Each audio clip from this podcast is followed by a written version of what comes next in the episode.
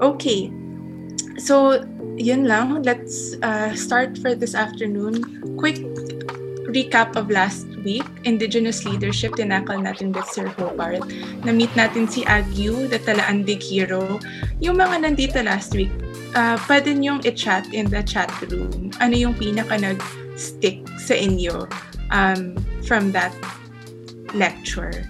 Ang nag-stick sa akin ay yung parang apat na terms na kilalaha, sayuda, buliga, uyaga. Yes, memorize. Charet. Nasa notes ko. But yung mga iba dyan, I'd like to hear and see kung ano, ano yung mga things about Indigenous leadership that really struck you. Um, natuwa din ako sa thought of leadership nila is about justice and fairness and um, they play a really big role in conflict resolution. So, conflict resolution, hindi conflict starters. Charot. Um, they're peacemakers and they really practice active listening. And nakakatuwa din how this uh, ties really uh, well with the women leadership for peace na in introduced in Mr. Hobart. Um, the mothers for peace and the whole very matriarchal kind of leadership, no? Na parang uh, nagbabank sila sa mother's love as a, as a form of leading na very pure and powerful ang love nila to restore peace and harmony. And uh, babalik din siya sa parang conflict resolution and peace building.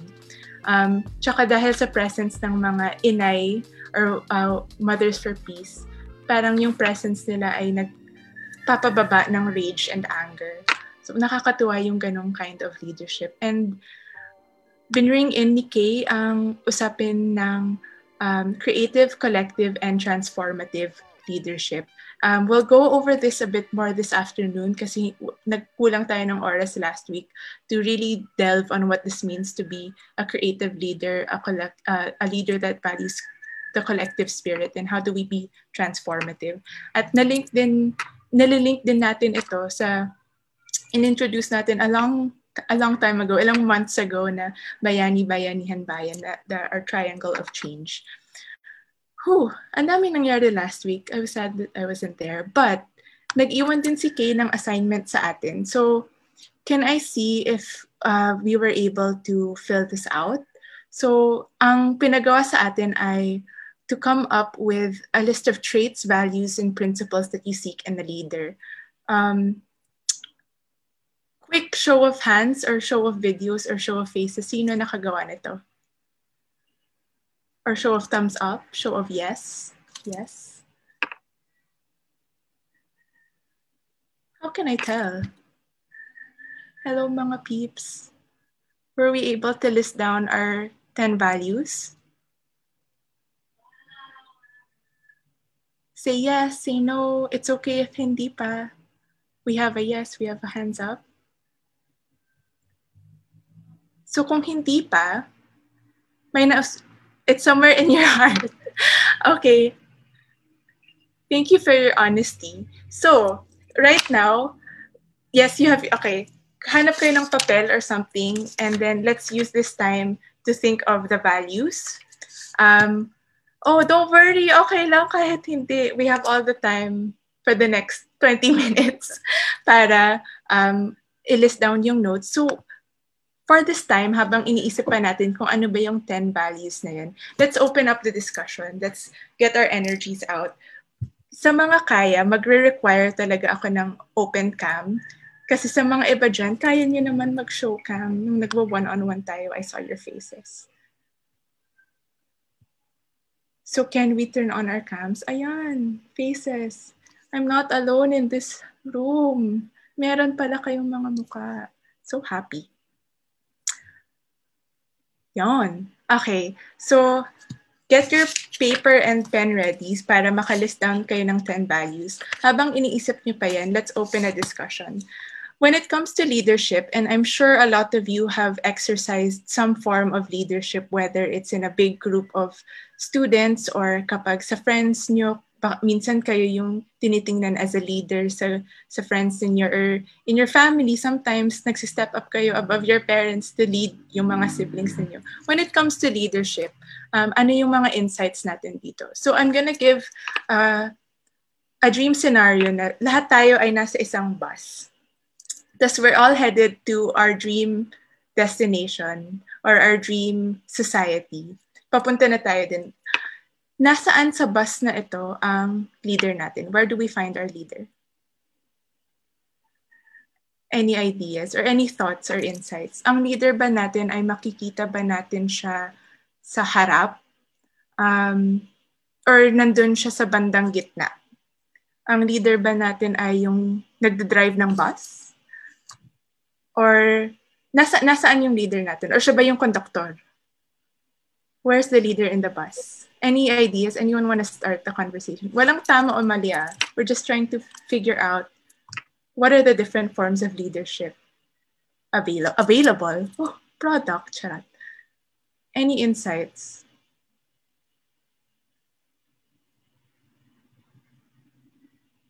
Pwede ba ako magtawag ng tao? Will you hate me? No. Si Bern, I see you thinking really hard. Anong Pwede nasa bang, thoughts mo? Ang naiisip ko ay yung hindi. Yung parang, yung hindi siya. Hindi ko kasi, hindi ko maisip kung sino, pero alam kong hindi siya. Feeling ko hindi yung driver. Ah. Kumbaga negative answer. Oo. Negative answer. Feeling ko hindi yung driver ang uh, ang leader. Kasi mm. kung siya yung leader, ibig sabihin yung mga yung mga passenger ay nakikisakay lang. And I think uh, nagets ko ka nung nung sa sa seminar niya to. Mm. Yung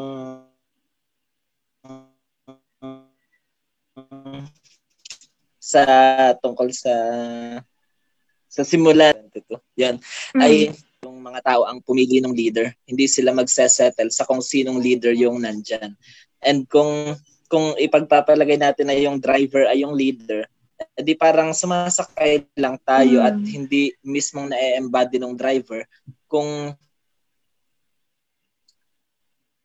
kung, kung saan natin gusto talagang makarating. Nakikisakay lang tayo ng driver. Kaya sa tingin ko, hindi yung driver.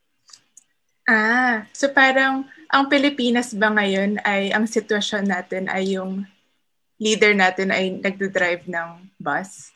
Is that kind of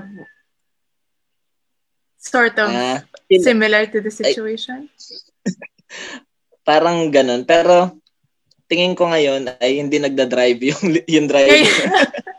Nakaupo lang siya. Nakaupo lang siya. Pero Ayun, pero yun. Uh, interesting. Hindi, uh, parang feeling ko hindi siya hindi siya yung driver. Okay. Interesting. Sino yung um, shares a similar thought sa ni Race ni Bern? Hindi driver yung leader or hindi siya yung nag uh, direct kung saan papunta yung bus. Anyone have a similar thought sa ganon? Si ano, okay, let's go ahead and tap people. Um, ikaw, Tony. Hello. Hi, Tony. I see you. I see your name but not your face. Hello po. anong nasa anong nasa isip mo? What do you think uh, kung nasaan kaya yung leader na to? Ako naman, dalawa yung answer ko. Yung first is kabaliktaran sa sinabi ni Sir kanina. Um, para sa akin yung uh, yung driver po. Kasi 'di ba, um, kung kung ibabase natin, yung totoong leader naman is yung tayo or yung mga sumasakay kasi yung leader uh, yung leader is um sinusunod lang niya kung ano yung gusto natin. Mm. Ibig sabihin, sinusunod lang ng driver kung ano yung gusto natin. So, ganun. Yun yung first na answer ko. Tapos, yung second na answer ko naman is, um, pwede rin kung ibabase natin sa mga um, may activities sa school. Tapos, kapag nakasakay kayo sa bus, pwede din ang leader is nasa harapan. Kasi usually, yung mga teacher natin, kapag may, um, may, pag may activity tayo, nasa harapan sila. Kasi sila yung nag-guide din or sila din yung kum- kinakausap din nila yung driver. Parang ganun. Mm. Tapos yung mga estudyante nasa likod, yun pa. Gets. Thanks, Thank Tony. So, you. nag-add ka ng qualifier sa driver natin. Dapat, minsan lumilikod siya, tumitingin siya sa mga pas- pasahero niya na kung, uy, tama ba ang pinupuntahan natin? Pero nasa harap pa rin siya. No? Apa. And I think yung ni-raise ni Bern kanina ay minus yung qualifier na lumilingon si driver at nagtatanong kung saan ba tayo papunta. Nililid na lang talaga niya wherever he wants to take the bus. So there's, maganda na naglalagay tayo ng qualifiers. Si Kun ay nag-raise ng hand. Anong thoughts mo dito? Um, yung nilagay ko po sa chat is it could be anyone. Ang parang variable niya, it depends kung how far we are in the journey tsaka ano yung current circumstance. Like, for Mm. example, um, at one moment, possible na yung tour guide yung leader. Uh, pwede naman at one time yung con- conductor, at one time naman yung driver. So, for me, um, innately, may iba-ibang style ang iba't ibang tao and it's applicable to different uh, time or circumstance na you have on the journey. So, yun po yung sa akin. Get, so parang may layer of uh, being able to read the situation at pag adjust kung saan ba dapat ako pumwesto uh, depending on kung yung mga pasahero ko ba ay nagsasalita or hindi. Ito take on ko na ba ang role to lead or not. Or kung ang mga pasahero ko pala ay may idea na sila kung saan ako saan pupunta, okay, adjust ako baka back or in the middle ako. Let's go through the chat. Marami pala I I didn't see the chat box but um ideally lahat ay pas lahat ng pasahero and the driver and even the bus is the leader. Wow. Bus is the leader. Interesting. The vessel has a form of um leadership. Ganun pa yung pagka-gets ko ya yun doon. Um, and yun nga, parang ni-raise din ni Kun, actually can be anyone. Si Kyle ay saying um, the, the leader should be able to roam around the bus. Si Ju, nasa jump seat, namimigay ng snacks and taking photos of those who fell asleep. Or yung mga pinapasakay in between um, the journey. Tapos, oh, nagtitinda ng mani, ganyan, cute. Um, pero a leader should be able to do even these small tasks. Is that parang uh, an insight that we can get from this? Um, and notices kung ano ba yung ginagawa ng mga pasahero niya. So may may layer siya of parang yung na-raise ni Sir Hobart, kilala ha, or um, recognition of the people that are with her, him or her. Um, si Tanya naman nakatayo sa gitna, parang tour guide na mamike. Or yung mga nagkakaraoke. Charet. Um, pero ito may commanding presence telling people nasaan na ba tayo, uh, saan na tayo papunta, ilang oras pa ba until we get to where we need to be. Uh, si Christian naman ay everywhere. Si Rain, conductor, para he, she, they can keep check on everyone. Um, yung leader ay hindi nakasa hindi nakasakay sa bus. Char, nagaantay na lang siya sa dulo waiting for you guys to arrive. Um, Ah, okay. So yung context ito ay siya, kung ang situa- situation natin ng- ngayon, ang Pilipinas ay ang bus, um, hide, na hijack yung bus, hinostage yung bus. Um, ito si, si Ekoy at the back. Would you like to expound on bakit nasa likod si leader? Ekoy, are you here? Can you say hey?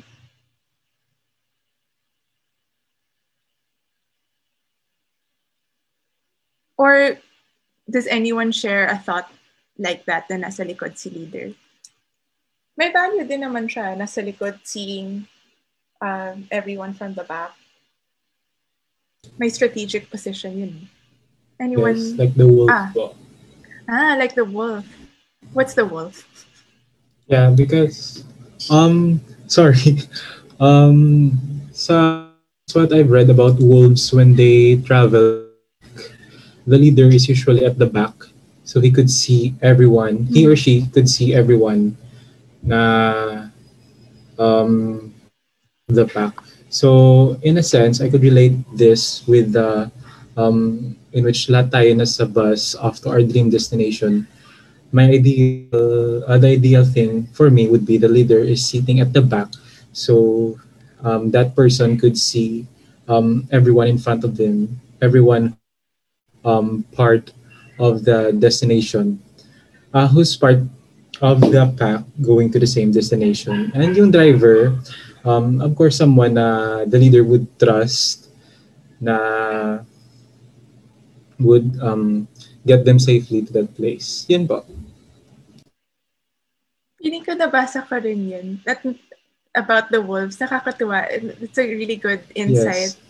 And kung natural nga din siya sa animal kingdom, may, may innate sense of leadership ang mga groups, ang mga tao. So it's just a matter din of um, identifying what matches our situation. Um, like that was brought up earlier. Let's go kay Mew. Would you like to share? Ah, hi po, magandang umaga po. Ay, hapon pala. Um, rinig po ako. Clear naman po Yes. yung boses ko. Loud and clear. Thank you.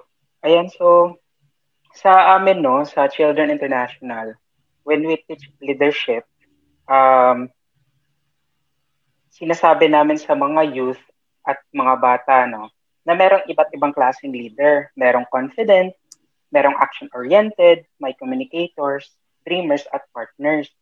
So, kagaya ni confident, ito yung mga leaders na yung ayaw mag-give up, si action-oriented, sila yung mga ah, may mission na yung na mission na gustong ma-achieve. Tapos si communicator, sila yung um, well-versed, very good in communication. While si dreamer, may, siya yung mga ah, siya yung planner no ng grupo. Tapos si partners naman, siya yung mga um, klaseng leader na nagwo-work sa ano sa ibang sa ibang tao kagaya ng mga partner yon so yun yung um, iba't ibang klaseng leaders na um, yung turo namin so ayun Alright, thanks me for sharing. Tama nga naman, based din sa pagkatao natin, kung anong kinalika, kinalakihan natin, would also try to inform kung paano ba tayo mag-lead ng mga tao. No? Ikaw ba, Mew, what kind of leader are you? Just curious. Um, me, I'm an action-oriented leader. So, and also a partners because like, it, um, kagaya ko, isang um, humanitarian and development worker, um, I work with partners para ma-achieve yung goals na kasi hindi naman ikaw as yourself, hindi mo naman kaya. Kailangan mo ng partners para to achieve the common goals na gusto nyong ma-achieve in doing um, development work yun, at, and advocacy work. Good insight. Thanks, Mew. Oo nga, the value of the collective and pag, um, pag-recognize of the different skills needed to achieve a certain goal. Let's go kay Yayun and si Rewen raised his hand. Go ahead, Yayun. Ah, na, na ano ako, na intriga ako sa may nag-answer na ang gulong ay ang leader. Anyway, um I just wanted to say na para I like how in this conversation the scenario is expanding kasi parang when I was thinking about the scenario, parang I felt like uh, naalala ko tuloy yung ating workshop, yung parang um if it could be anything and everything under the sun. ano ba yung ano? So kasi parang na-realize ko, naalala ko lang yung yung um, historic march ng mga Sumilaw farmers to Malacanang.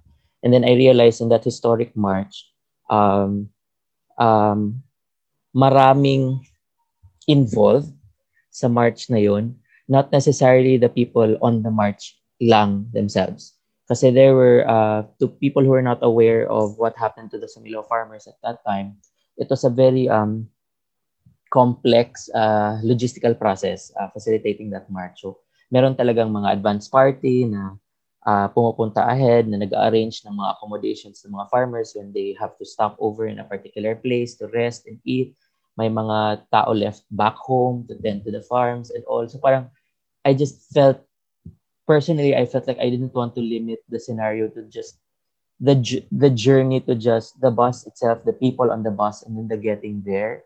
Kasi parang I feel like um, ang dami kasing layers to it.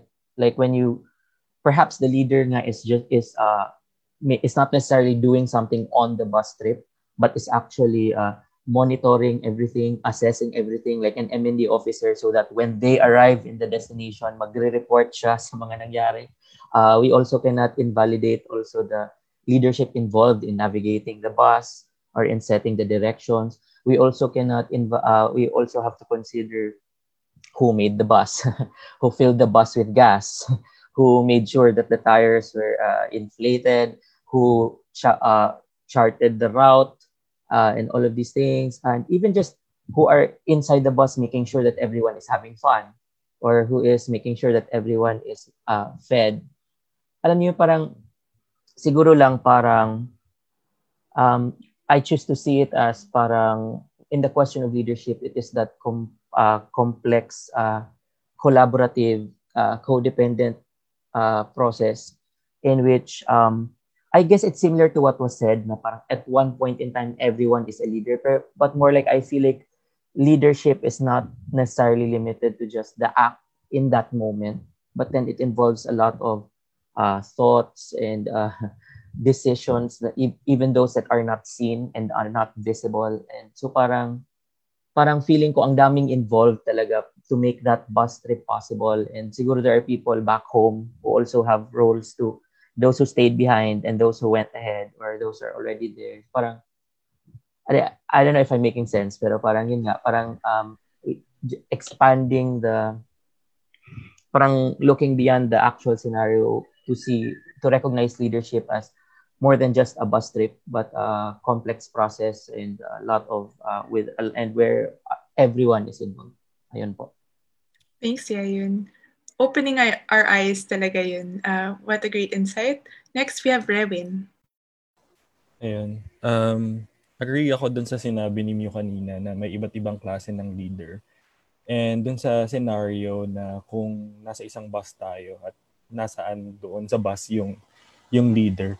Um, I think depende siya kung anong klaseng leader meron tayo doon sa loob ng bus. Uh, may mga leader na um, they're letting someone from the group to lead um, para mailabas yung best potential for that person, of that person. And may mga leader naman, or may, may iba namang uh, nagli-lead na depende sa sitwasyon. Um, been working for years now and may, marami na akong uh, mga leaders na na-observe na may iba't ibang klase ng uh, ng pagli-lead. May may micromanage, may macromanage at dinidepende nila ito sa sitwasyon um, doon sa loob ng grupo na nililid nila. Ayun. Meron naman na leader na medyo diktador. uh, gusto nila um, um, sila yung mag sila lang yung magde-decide kung saan papunta yung bus, kung ano ang gagawin ng bawat isa um, nakikita ko doon yung parang gulong. Parang gusto niya i-carry lahat ng buong buong buong group and siya yung magdadala sa uh, sa bawat isa kung saan niya gustong pumunta yung boss. Ganyan. So, yun. Great. Tama. Uh, good insight din doon. And I think ang gandang fact that you have the parang experience of being able to observe different kinds of leadership. Um, ang iba dito ay nanggagaling din sa their own personal experience, uh, observations, to help us define ano ano kaya yung leadership that works best for us. Um, at thank you, mas nalinawan ako sa ibig sabihin ng gulong as a leader. But um, si Byron, would you like to share one of our interns? Natuwa ako sa thought lang na yun. And parang kakabit siya sa binanggit ni Yayon kanina. Yes. Any insight? Oh, narinig ko na ang hello po mo. Would you like to expound further? Um, for me po, um, yun nga po naisip ko is gulong since yun nga po, parang connected dun sa sinabi niya is yung gulong is siya yung nag-care nagkikerry ng lahat ng ay ng most of the responsibility. Pero it doesn't mean na siya yung siya yung masusunod sa sa o saan na hmm. direction since yung gulong will rely sa passenger and the driver. So magkakaroon sila ng somehow ng card ng isang desisyon kung saan saan sila patungo. But yung gulong is siya lang yung magsiserve as gagawa ng action na kung saan yung specific action which is yung paggalaw ng gulong kung saan talaga sila pupunta. But all in all, it doesn't mean na yung leader is siya, siya yung masusunod or siya yung Mm-mm. didikta kung saan pupunta. So, yun po. Yung, for me, yung gulong is symbolized as the one who carries the responsibility. Since you have the power to lead, it Mm. also kakabit nun yung responsibility na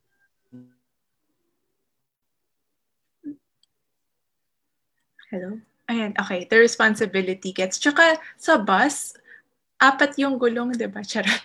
Or pag truck, marami. so it's a shared um, shared role. Tsaka I think dagdag din sa sinabi ni Byron kanina, tama nga. Um, hindi rin tatakbo ang project mo kung wala, or yung bus mo kung wala yung gulong na magpapatakbo sa kanya. But to decide where it goes and saan, kung magsistop ba siya or go, hindi na yun yung gulong, di ba? But without it, stuck ka lang sa unang destination mo. Wow, daming naisip. Charot. si Carla, um, nag-raise ka ng hand kanina. Would you still like to share? Hi, hi. Yes, yes. Um, ang initial answer ko is driver. Mm. Tapos nung upon hearing the answers of the other fellows, parang na, na-pressure ako, bakit nga ba driver? But I think it's it's also a reflection of let's say how most Filipinos see our leaders right now na parang siya yung magdidikta ko ano yung kung saan tayo pupunta, kung ano yung gagawin natin, anong route yung iti-take, yun yan. But upon hearing also the other answers, I realized that bawa ako, pasahero ako, I'm also I also have the power to, let's say, um, choose a better bus driver. Kaya nga tayo may qualifications, diba? Yung mga, yung mga babiyahe papuntang probinsya, bawal sila obviously nakapag-take ng illegal drugs, yung mga ganun. And on the other hand, meron din naman, may nag-mention kasi kanina sa chat box na yung teacher daw sa field trip. And since teacher ako by profession, I realized na, oo rin, pwede rin naman na yung hindi yung driver, pero not necessarily. Pwede rin yung teacher kung field trip yung basis. Kasi you are able to look after um, everyone inside the bus. Tapos, ngayong finifilter ko na yung thoughts ko, I realized na it depends on the motivation. Ano nga ba yung purpose ng bus? Parang, ang purpose ba natin is to reach uh, a particular destination. And dun sa particular destination na ba yun, sino yung leader or sino yung member of the bus na, na capable of of leading us to that particular destination. So, yun lang. Thanks, Carla. Natuwa ako na shinare mo rin yung thought process mo on to understanding what your belief is from that first thought hanggang ngayon. Nakakatuwa. Uh, and I think a lot of us also went through that short process of identifying ano nga ba ang pinaniniwalaan ko, bakit nga ito yung una kong naisip. Um, and I think just to sum this all up, um, based from all of your answers, parang ang nagta-tie up sa akin dito ay regardless kung nasaan yung leader na yun, kung nasa harap siya, kung gulong siya, kung nagtitinda siya ng pagkain, meron siyang clear understanding kung a- ano yung nangyayari para kaya niyang mag-adapt kung biglang, ay, yung mga pasahero ko, lahat sila tulog. Sige, ako na muna magda-drive. Or, oh, lahat ng pasahero ko pala ay, ay, kulang ako ng pasahero. Sige, maging conductor muna ako. Pasok tayo, hanap ako ng mga um, pwedeng sumakay with me sa bus ko. Um, just like yung sinabi din niya yun sa chat, marunong siyang lumugat. Um, so that's a really key value. But again, it changes per situation and circumstance. But um, something that shouldn't change are the values that the leader possesses. So, balik tayo sa 10 values ninyo. Meron na ba yan? Say yes, say no, or I'll give you a couple of, uh, sige, one minute para i-clear yung 10 values ninyo. And once you're G, say G. As in say it, don't type it.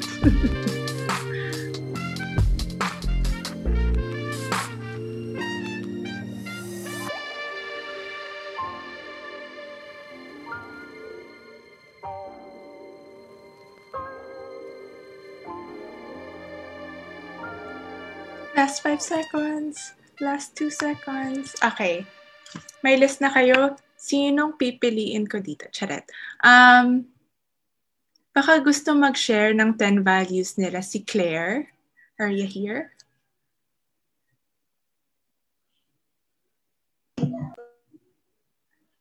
Hi, Claire. Ayan, hello. Sorry, nakamute pala ako. Gee, anong 10 values ang naisip mo that your leader should have? Um, very scattered pa yung akin since kanina, from kanina umaga until now ko lang siya na kompleto. So, uh, first, no, uh, ito yung natutunan ko rin from last week. Siguro yung firmly believes and practices uh, inclusivity in diversity. Since isa yun sa magandang uh, trait nung na-discuss nating uh, group of people last time. And uh, second, no, uh, ayan, always for and with the masses. Spirit of pakikipagkapa is present.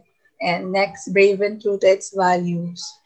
Uh, responsible and accountable, transparent, have consultation or research-based and long-term projects for its con- constituents. Yan humility, effective communicator, empathetic, and precise with its vision. Alright. Parang hindi naman kalat. Parang clear naman siya. Parang feeling ko po kasi hindi siya in chronological order. Ganun. Ah. but at least the main values are there. Uh, thanks, Claire. Thanks for sharing. Si Zola, meron siyang 1, 2, 3, ano yung 5, 6, 7, 8, 9? Would you like to share or do you want to uh, try natin buuin together? Hi, Zola. Hello. Kumusta ang pagbubuo ng values? Ito, pinag-isipan ko talaga siya.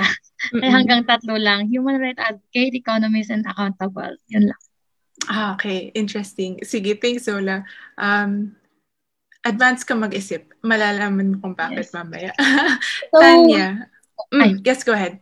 So though yung last last week kasi yung mga yung mga god and goddesses natin, though we have god and goddesses dito sa Cordillera, hindi mm. namin though the our supreme god is Kabunyan and ang alam ko ata is meron din mga lesser gods and goddesses pero hindi namin napag-aralan. Oh. Na, na nakakalungkot. We have our own mythology pero hindi namin napag-aaralan. So, kung ikukuha ko nung ano characteristics ng mga god and goddesses namin dito, hindi ko alam. Kaya oh, yan. Oo, oo. Pero ang ganda, I think magiging entry point na ito para mapag-aralan din natin. Super curious din nga ako kung ano ang itsura ng values ng gods and goddesses natin all around the Philippines. Kung nalaman natin last week how it's like in Mindanao. Sa Cordillera, I'd really like to know that din. Si Tanya ay would like to share? Yes po. Hello. Ano? Ayan. Uh, sa akin po, una, empathetic or compassionate. Siyempre, naawa ka dapat sa, ay, alam mo dapat yung pakaramdam ng sinasakupan mo. Number mm-hmm. two is self-assured. So, hindi ka magiging leader kung hindi ka sigurado na kaya mo yung ginag- gagawin mo. Mm. Uh, courageous, kailangan matapang ka kasi katulad nga sa politika, hindi ka pwedeng tumungtong doon tapos wala kang mga threat ng mga kalaban So, yung iba na de-deads, tatakbo ka pa lang din sa posisyon, deads ka na. So, matapang ka talaga dapat. Sigurado mo yung, yung lulugaran mo. Uh, number four is patriotic. So, yung yung tapang mo ilulugar mo sa isang focus sa isang sa isang masasakupan patriotic number five is flexible in terms of personal or moral principles kasi syempre kunari uh, nasasakupan mo uh, kalahati doon mga lumad, Muslims at saka mm. Christians. So kailangan um, in between doon sa mga yon so flexible ka. Cred, uh, credible or uh, yung integrity mo ay credible number six. So kung meron kang yung mga leaders natin ngayon 'di ba nire-recycle na lang galing sila sa corruption tapos biglang magiging executive director of something. So unfit yon so dapat ma-credible siya Number seven is influential, influential or charming. Ganon. Kasi, um, factor dito katulad ni Kibuloy o yung mga conman, sa totoo lang, na Oo eh. Meron talaga dapat uh, superficial charm or at least charm man lang kasi may ganun talaga. Kahit nga sila Erap eh, hindi mo mag-gets kung bakit sila ano pa rin nananalo si yung mga budots porket pogi, binoto yun. So dapat may charm or influencer siya. Number eight is cooperative. So ikaw yung leader sa isang lugar, eh may leader din sa ibang lugar. So tribal war na kayo kung ayaw yung mm. kapwa leader kayong nag, eh, nag nagpanaan na kayo, di ba? So kung kung leader kasi sa lugar, sana kaya mo ring makipag-cooperate sa ibang leader. Number nine is positive attitude. So, medyo bumabagsak na ang ekonomiya. Tapos, sa so, ganda na peso. Sorry, nandito ako sa sa parking lot. Yan. Um, positive attitude, bumabagsak na yung ekonomiya, tapos biglang i-announce mo na, naku, palubog na tayo, hmm. sorry ah, ano eh, wala tayong magagawa. So, wala. Nalugmok na rin yung nakasasakupan. And number 10 is resilient. Uh, kasama to ng positive attitude na kahit, ayun nga, pumapalo na yung bangka o um, traffic, yung sa bus, resilient ka na makakarating tayo doon kahit traffic. Uh, iba tayo ng ruta, ganyan. Yun po yung sa akin. Nice. Real talk tayo with Tanya sa pagiging leader. Thanks, Tanya, sa pag-share. At uh, thank you din ako kung nasaan ka ngayon. Sana nasa labas din me. Sige. So, everyone has their 10 values. Salamat sa pag-share, Claire at Tanya. Ngayon, sa... Whoops. Let's share screen. Okay.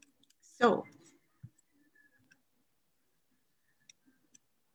Okay. Oh,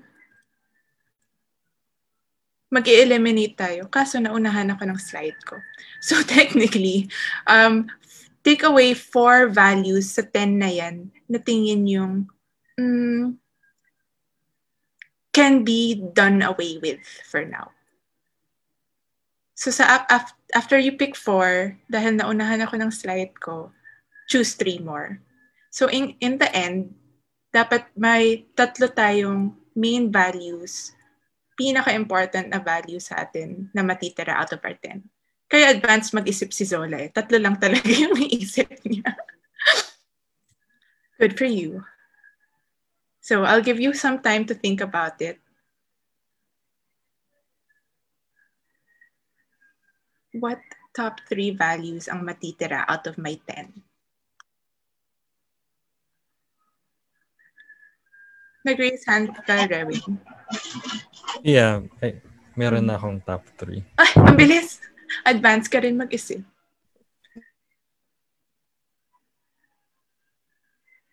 Sige. Sinong nahihirapan mag-eliminate ng values? May konti dyan.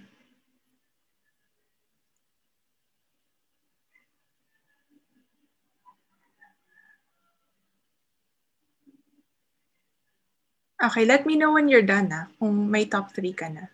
3 na kayo. Meron na si Bern.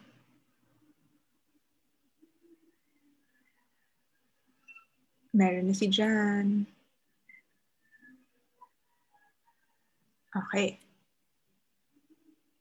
Okay, great. So, more or less, lahat tayo ay meron na. Kung yung iba ay wala pa, um, mapapabilis natin yan para magka three, ta- uh, three top values tayo. Kasi magbe-breakout rooms tayo ngayon. Um, and I'd like you to be able to meet some of your other fellows at ma-discuss kung ano yung values ninyo, top three values na um, binavalue ninyo in a leader. Um, so we'll be breaking out into groups of two or three um, and then magbubukas tayo ng isang Google Jamboard tapos yung mga nag-share ng three values nila sa chat, ili- gagawin nyo na lang siya sa Jamboard para makita ninyong lahat in that group kung ano yung values ninyong lahat. Um, reflect on it for a while. Tingnan nyo kung may nagmamatch, may ibang, oh, I hadn't thought of that. Oh, mas important pala sa kanya yung uh, value na ito. Um, you can decorate your Jamboard if you like. Up to you. Kayo naman yan. Um, and then, some discussion questions that can help you uh, discuss your values with your group mates ay um, sa tatlong values na naiwan sa akin, na-surprise pa ako na itong tatlo na lang ang natira. or na-expect ko naman siya. And kung if I expect my leader to live by these values, balik muna tayo sa sarili natin. How do these values show themselves in my everyday life? What actions do I already take to live by them? And what actions would I like to take um, para ma, mas ma-imbibe ko yung values na sinabi ko dito. Is that clear with everyone? Any questions before we go to our breakout rooms? May ibang wala pang three, three values. You have time naman. And kung hindi talaga na kuha yung values na yun, maybe sa pag-share natin with each other, mas ma-define at refine pa ang values natin. So, let's test this out. Um, you should be getting a invitation to join a breakout room. Um, kung okay lang sa inyo, the interns will be mixing in with the fellows para din magkakilala din kayo. Uh, this should be an interesting exercise. Um, so, okay, open all rooms.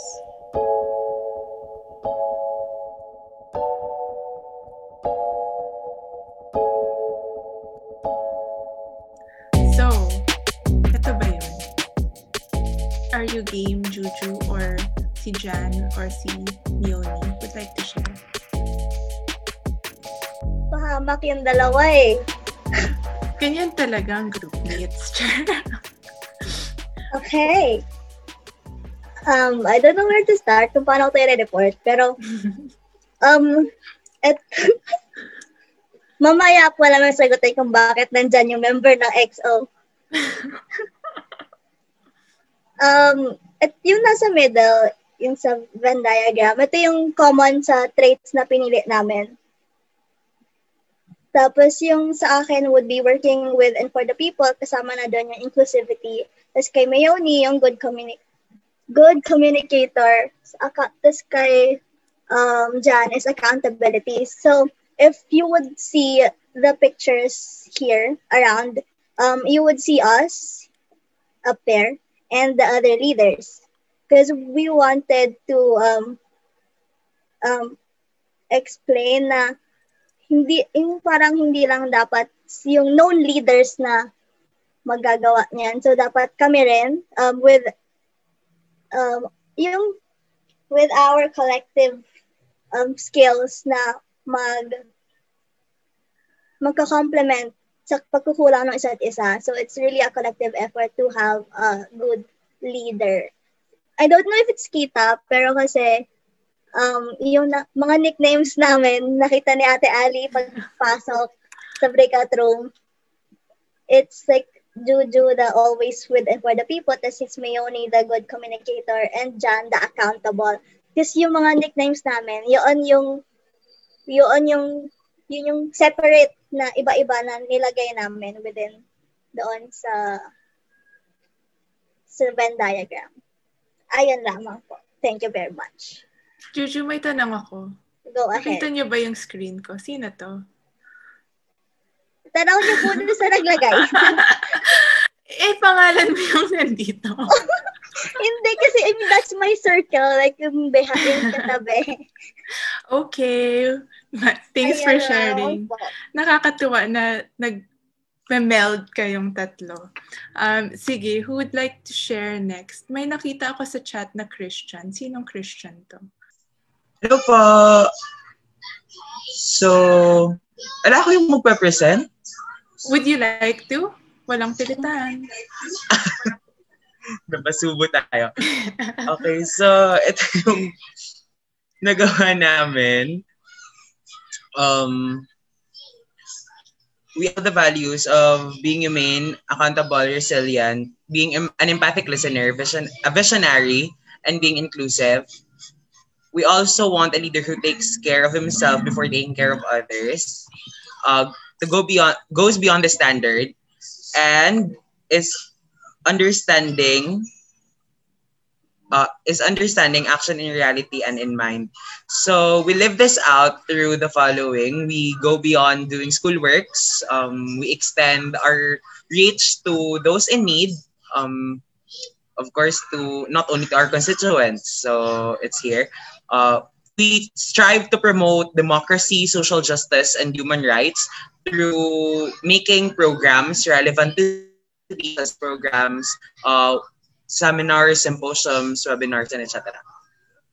And then we practice empathy. We start with ourselves, um, listening to our family, especially those who have opposing stands. We try our best to understand where they are coming from, like having DDS parents. So we don't scream constitutionality in their faces, and we try to extend our minds to them on why they are DDS and why they are the way they are. And for us to further these, we want to further these values through organizing webinars, um, joining online campaigns, and conducting outreach programs, and investing in ourselves to be better in order to influence better and to teach better. And of course, joining organizations like Dakila, We the Future, and HH. So, yun lang. Best way to end. Thanks so much. Thanks, Christian. Ang ayos ng pag-translate nyo ng uh, values ninyo into concrete actions na ginagawa at gagawin pa ninyo lalo. Um, true hashtag networking. That's the trick. Um, let's go for one more, but um, hmm, pili ako ng creative this one. Group number 11, who'd like to share?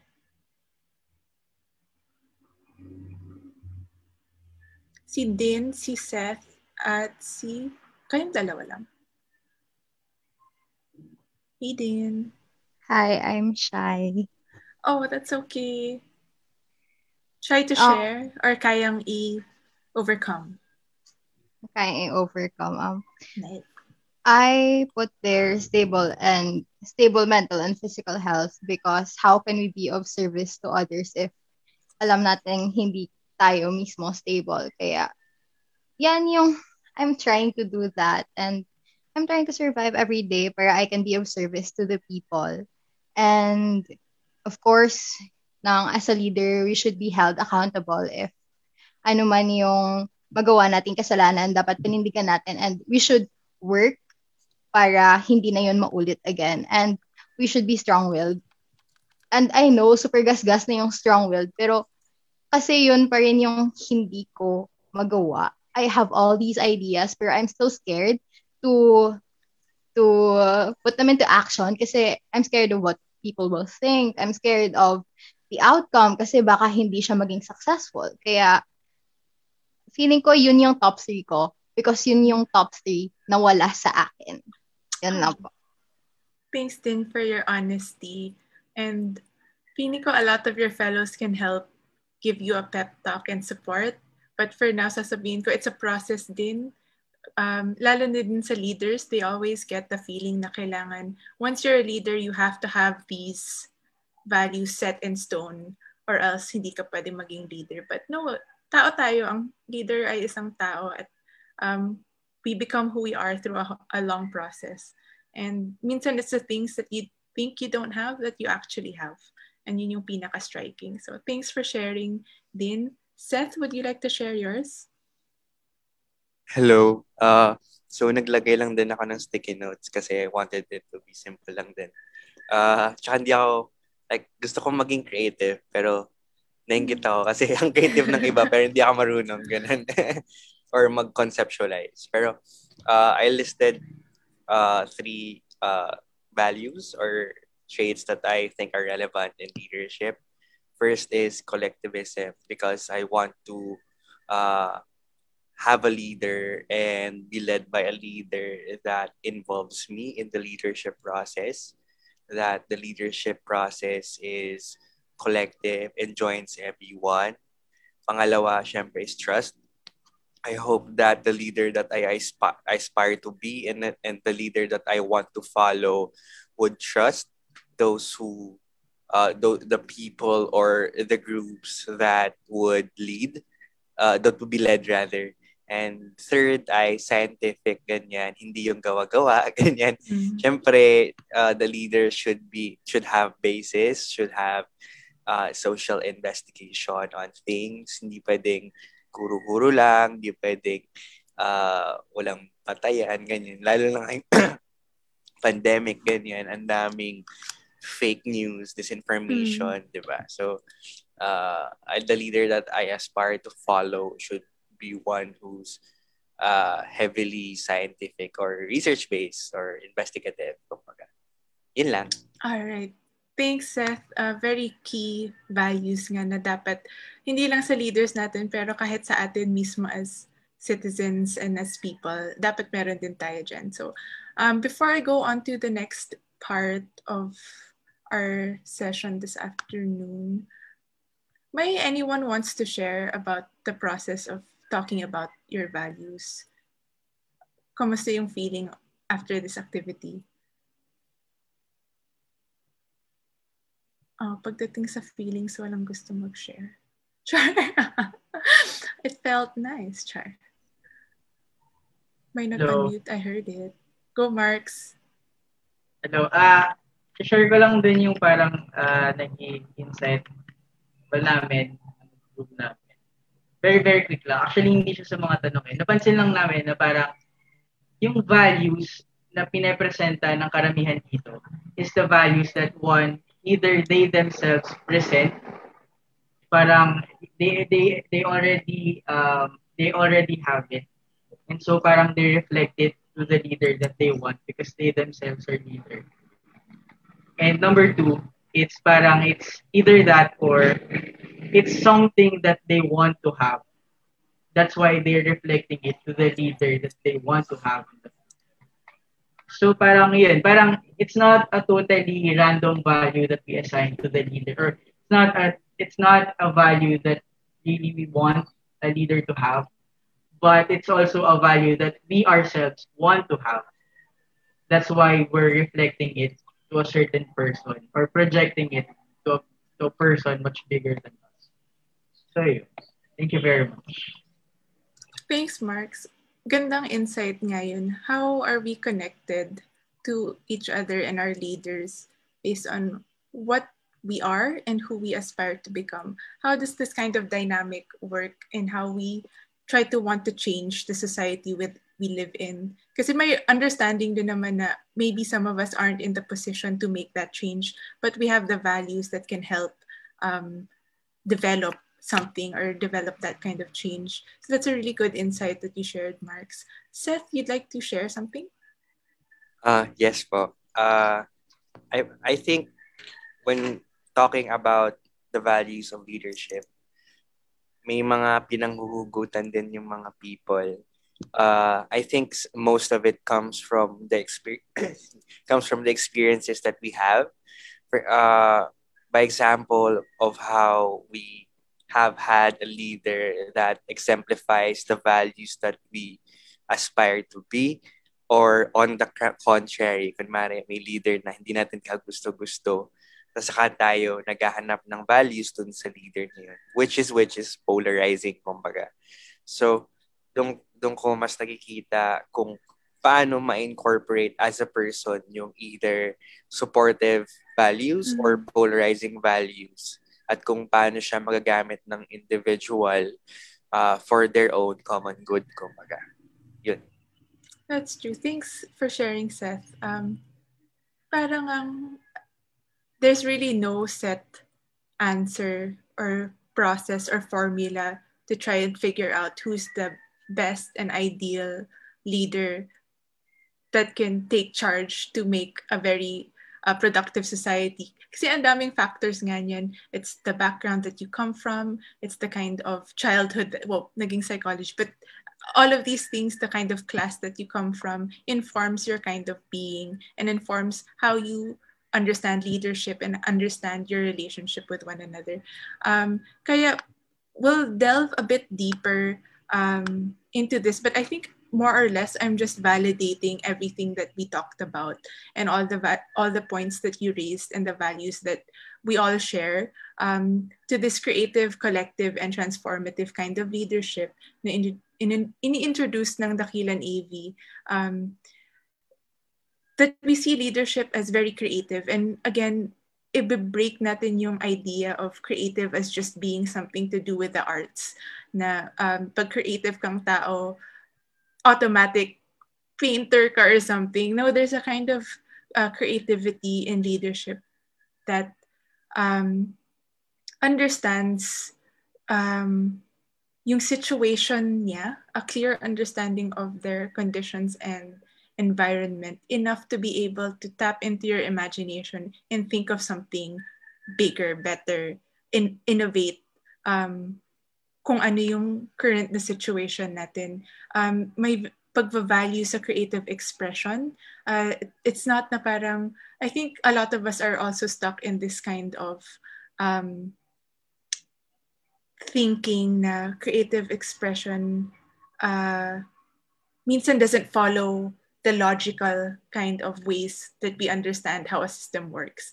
And when something someone comes up with something weird or different, um, a creative way of expressing how they view the world, um, a lot of the times it's it's noticeable na minsan shut down yun na parang, oh, that's not what our society needs. We need this, this, this, and this. Um, but no, when we talk about creative leadership, we value those kinds of expressions. Parang ang pinpoint ni Yayan sa chat na the ability to create creativity, policies, systems. There are creative policies, there are creative structures and institutions that we can come up with. Um, so hindi natin nililimit yung sarili natin na um, to go beyond what's already been done.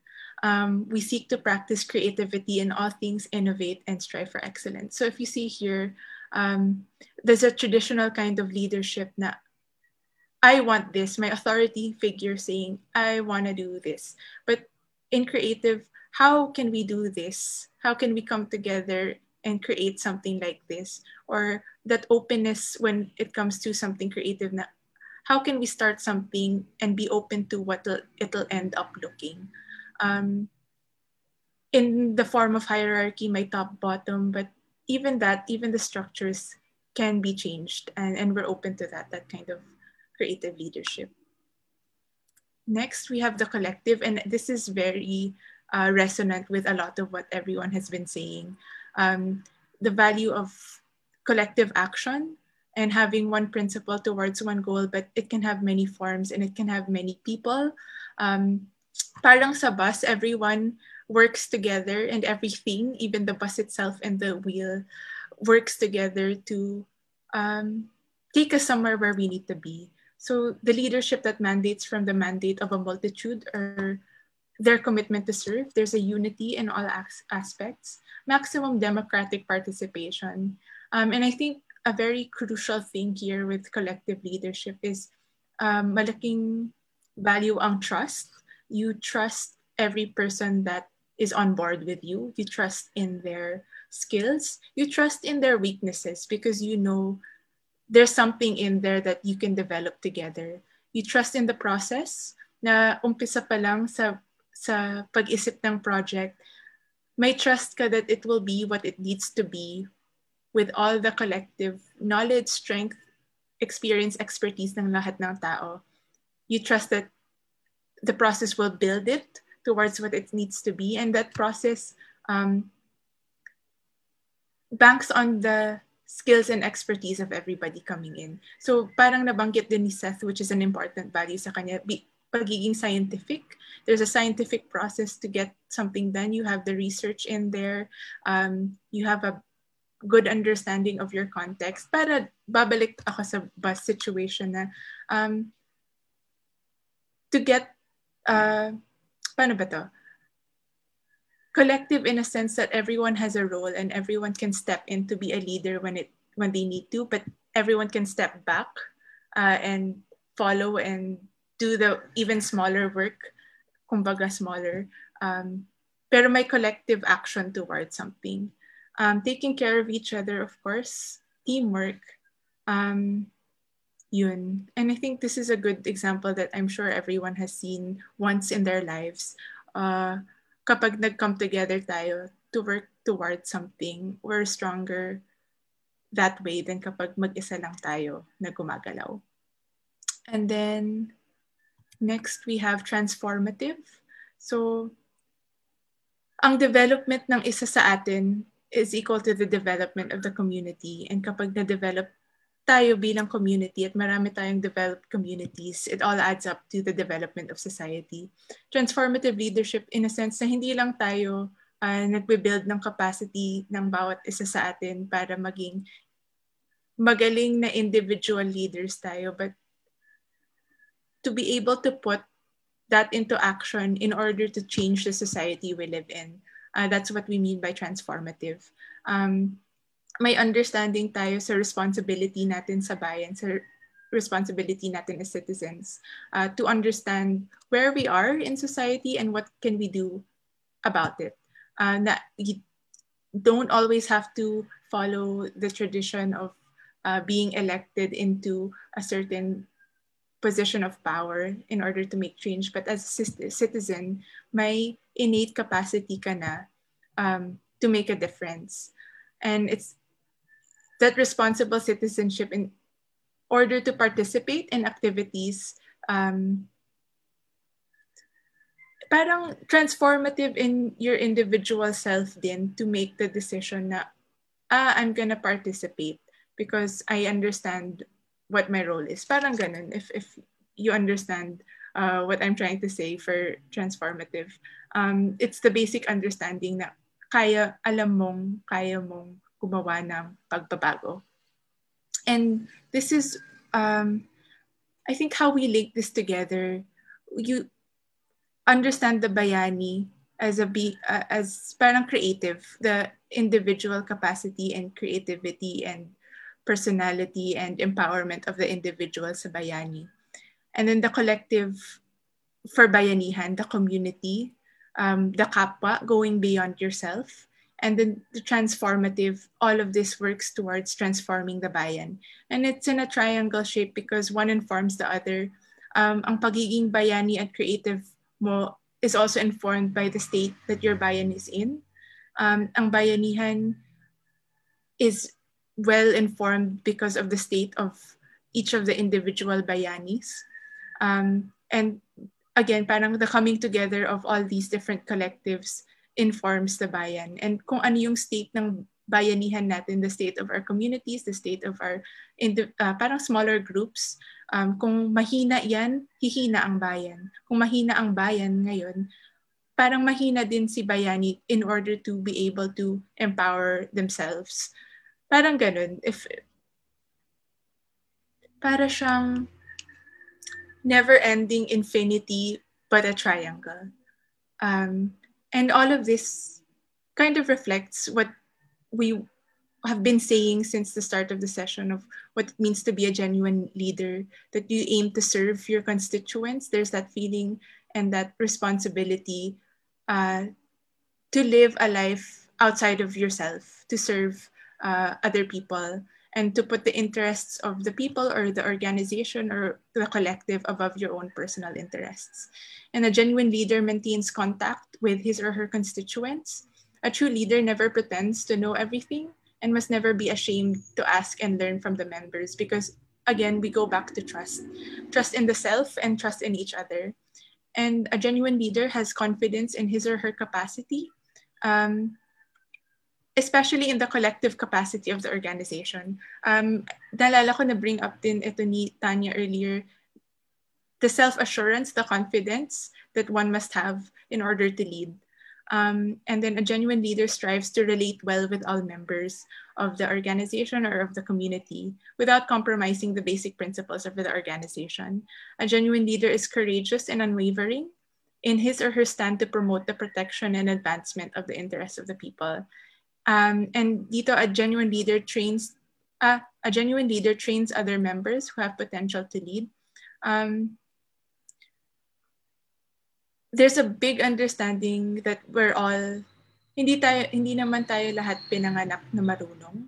Um, and there are some who learn and faster than others. Some are more innately skilled at a certain task or a certain skill more than others. And this is where the creativity and the um, value of the collective comes from and that the ability to be able to train one another to be parang their best selves. And a genuine leader is open to criticism and is open to rectify his or her errors na pag nagkamali tayo at magkakamali tayo, for sure, um, a genuine leader must be able to accept that and work towards changing that. So what does it look like to have all these values, our creative, collective, and transformative, translated into action in the context of our democratic governance, in the context of the Philippines ngayon, in the context of being a responsible citizen, nasa atin yung pag-form ng citizens, parang the empowerment of the bayani, the empowerment of the citizen, the empowerment of that creative self um, is through citizen formation. And tagal na din natin sinasabi yung idea of tayo ang bayan. Tinitingnan natin kung um, ang strength ng isang bayan, ang strength ng isang democracy ay nasa tao. So kapag ang tao natin ay hindi well-educated, hindi trained, hindi nabibigyan ng opportunities in order to participate, doon tayo kailangan mag-adjust to find a way to be able to form our citizens in the best way possible. So parang the, society, the success of society is linked to the well-being of each and every citizen. Um, dapat may chance ang lahat to develop their own skills and contribute to their families and communities in a meaningful way. They must be at, at, they must strive to be healthy, well educated, and trained to enter the workforce and are able to meet a decent wage uh, for them to be better equipped to meet their basic needs and be successful in the ideal sense. Pero wala tayo sa ideal. So as citizen, tayo bilang mga bayani, tayo bilang mulat na sa ganitong um, situation, we have to be proactive and be able to realize how come hindi lahat, why isn't everyone able to reach their full potential? What's stopping? Ano yung current conditions ng bawat isa?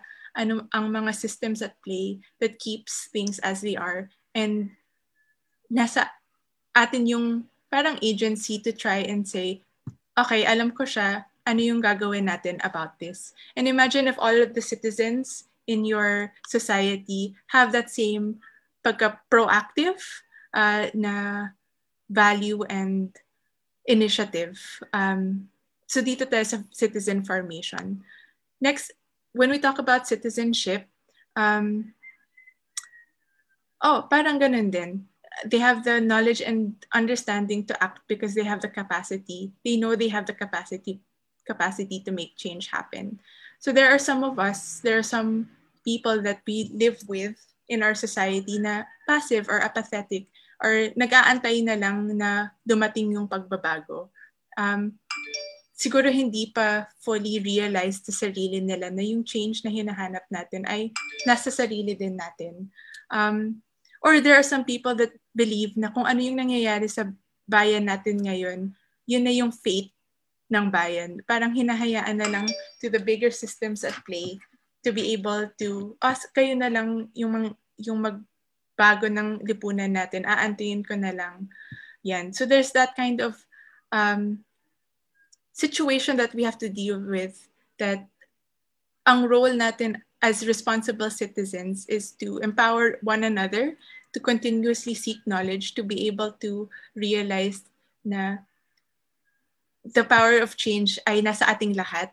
Na kahit tayo, tayong lahat dito sa room ngayon, alam naman na natin yan eh, that the power to change is within ourselves. But hindi rin natin kakayanin na gawin yung pagbabago na tayo-tayo lang. So as responsible citizens, responsibilidad din natin yung kapwa nating mga mamamayan to be able to come together and really act out that collective action.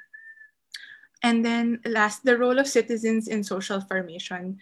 Um, naniniwala ang dakilan aktivista that genuine social transformation begins in the consciousness of the individual. Na kapag ang spirit of heroism in every citizen is invoked, then the collective out collective power can be activated. Um, so heroism of the citizen, si Bayani, the collective power of the people, si Bayanihan, is activated, then true empowerment can be achieved. Um, and what does it look like when an individual is empowered? Um, nagdumaan siya sa process of self-actualization. Nag, nabuo na yung social consciousness niya. From there, nabuo niya yung collective consciousness and action. And dito na makukuha natin yung people empowerment. So ito yung tatlong parang action-based things. Hmm, proper term. Um, formation of the values that we've been talking about pag pinuput into play natin yan as our role as citizens of our nation, ito sana yung makita natin pwede natin gawin.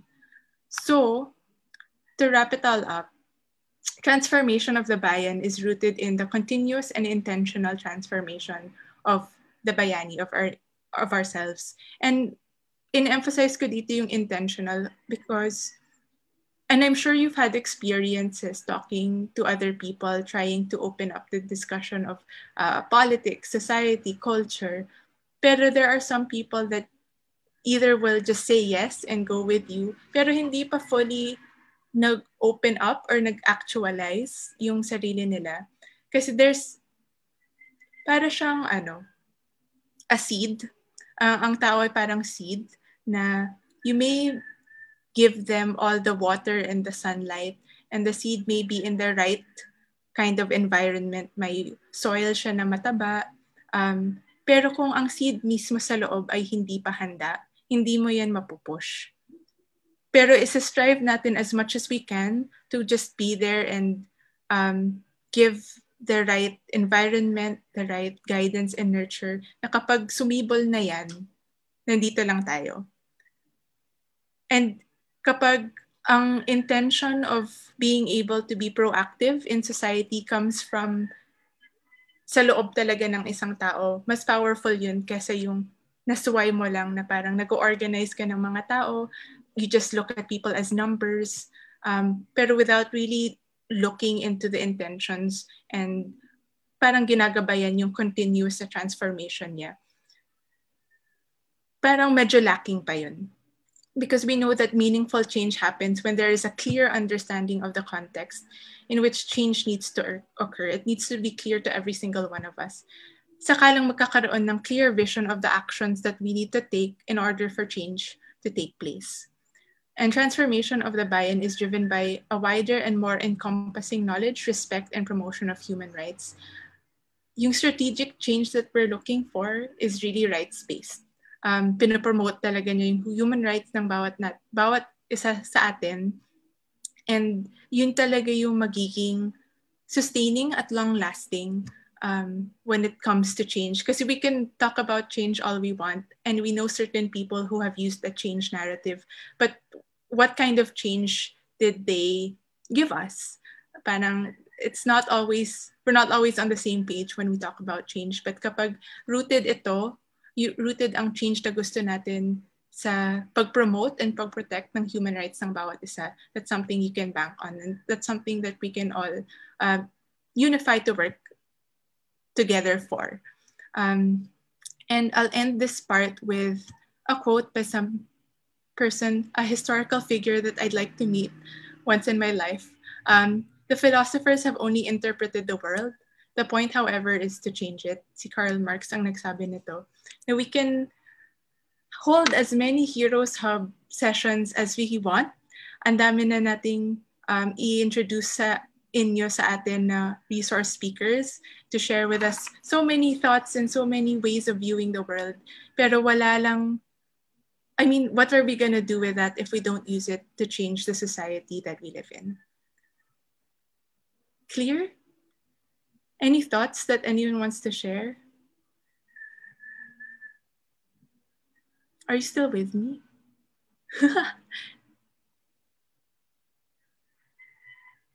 Kasi dito na nagtatapos yung quick, uh, more or less quick background into um, transformation and transformational leadership. Okay. Sige, if wala namang other thoughts and anything, mag 10 minute break muna tayo.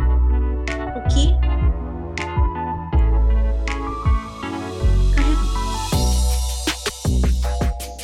Hello.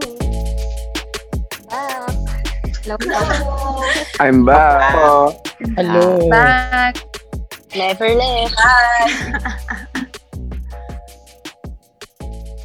I'm back. Okay. As a clingy person na takot mag-isa, charot sa isang Zoom room, your voices are very comforting. Okay. So, uh, babalikan natin itong hero's journey ninyo that we shared with you sa umpisa. So, ha- nasa na ba tayo ngayon? I think, tapos na tayo sa start. Um, andito pa kayo, so you really took on the call to adventure. You met your mentors and all the resource people that um, that have crossed your paths. Crossing the threshold, trials and fail- failures, growth and new skills. Ito yung part na I think um, we're entering kasi patapos na tayo sa ating mga um, parang theoretical, lack of a better term, part of our sessions and papasok na tayo sa tinatawag na nating practicum. Um, but syempre, andito pa rin yung mga mentors to guide us through this part. But I'd like to um, pinpoint, dito tayo, and uh, tingnan natin, ang dami pang parts until we end. And I don't think this is the end. Feeling ko parang ano siya, spiral na paikot-ikot that we'll just keep doing the same changes and innovations until we get to who we need to be and where we need to be. So itong part na cross, crossing the threshold, trials and failures, growth and new skills, this will also be its own spiral. Um, at mapuput into practice na natin yung mga napag-aralan natin para ma-try and fail natin yung mga yun. Death and rebirth, don't be afraid of this. Hala, hindi kayo mamamatay ha. um, but it's para siyang realizations of ourselves na, okay, tapos na itong part ko of myself, time to try something new. Um, and then I'm sure along the way, re- revelations will happen. Changes, whatever this looks like will happen. Atonement kung may kasalanan kayo, charat. Let's atone those things. Or, I mean, this will look different for every one of us. Um, but ang important ay mag-take na na tayo ng steps towards this. And this is through our um, practicum. Wow. So, dito na tayo, rights-based governance, papuntang movement building for change and practicum and fieldwork. But in order to be able to fully um, implement this part, we'll be going through a very hands-on movement building sessions um, to come up uh, with whatever it is that we want to implement.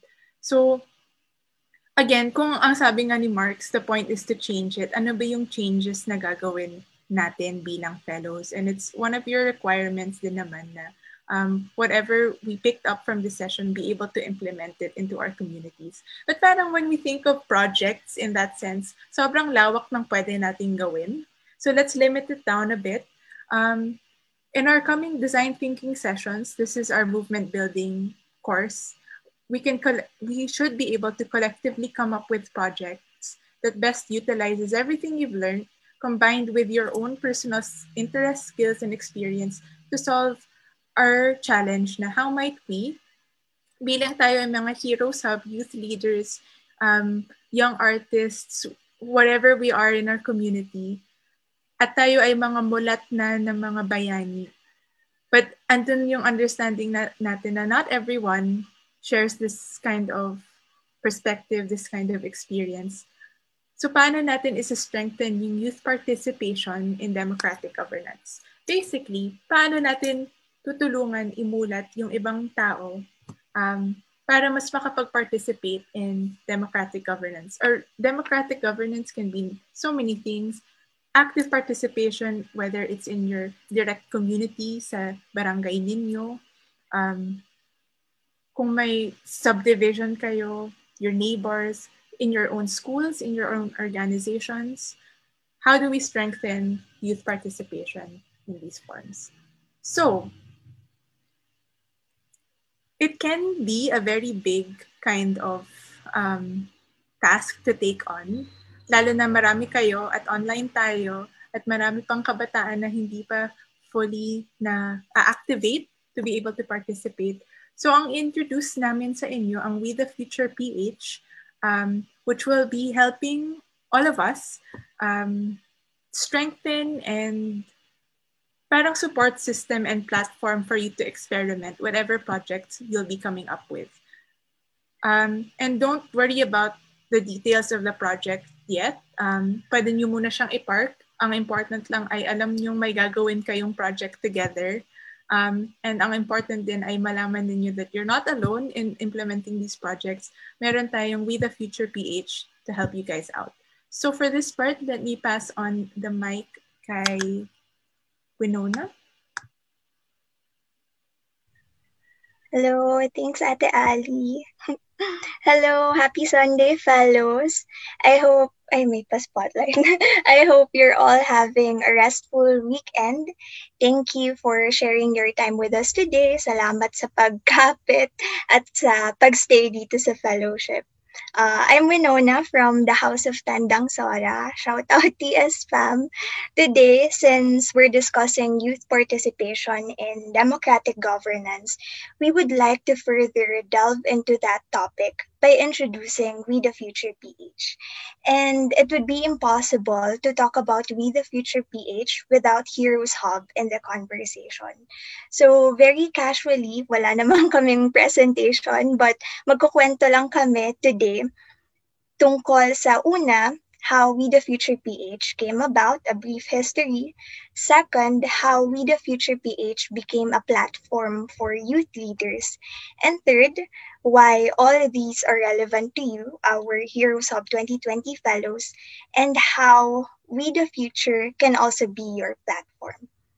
As many of you may have known already, kaming mga mentors nyo, we were all part of the previous batches of HH back in 2018 and 2019. Para kaming kayo din before, we were once like you, naging fellows din kami. The first batch in 2018 is a really diverse cohort. The youngest fellow back then was only 14 years old, and the mature ones were around 29 or 30 at that time. Yung batch namin was composed of only 20 to 25 fellows, if I'm not mistaken. But it was an interesting bunch because we all came from different backgrounds. May mga students, government workers, NGO workers, members of civil societies, educators, and all kinds of people you'd be happy to meet. It was a four month long fellowship program. We saw each other in person every other weekend. When we had the session about arts and advocacy, pumunta kami sa PETA or Pineapple Lab. Yung session on martial law, we went to Bantayog ng mga bayani and met martial law survivors. The session on human rights, we went to CHR. We saw films together and we capped off the fellowship through a practicum. Uh, nag-work kami together as a batch and we call the practicum HHYES or Heroes Hub Youth Empowerment Summit.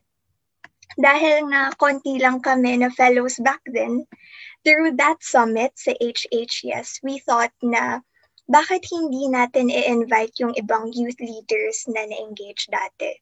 So yung mga nakasama ng Dakila and Activista to past forums, film festivals, and roadshows, we invited them all to join the summit. Sorry, nakakatawa yung ibang chats. Ayun. So, if my memory serves me right, yung summit na yun, ang kauna-unahang formation ng We the Future PH. It wasn't immediately called We the Future, of course, and we didn't organize right away. But it was formed rather gradually. After the summit, graduates na rin kami from the fellowship program, but many of us fellows wanted more.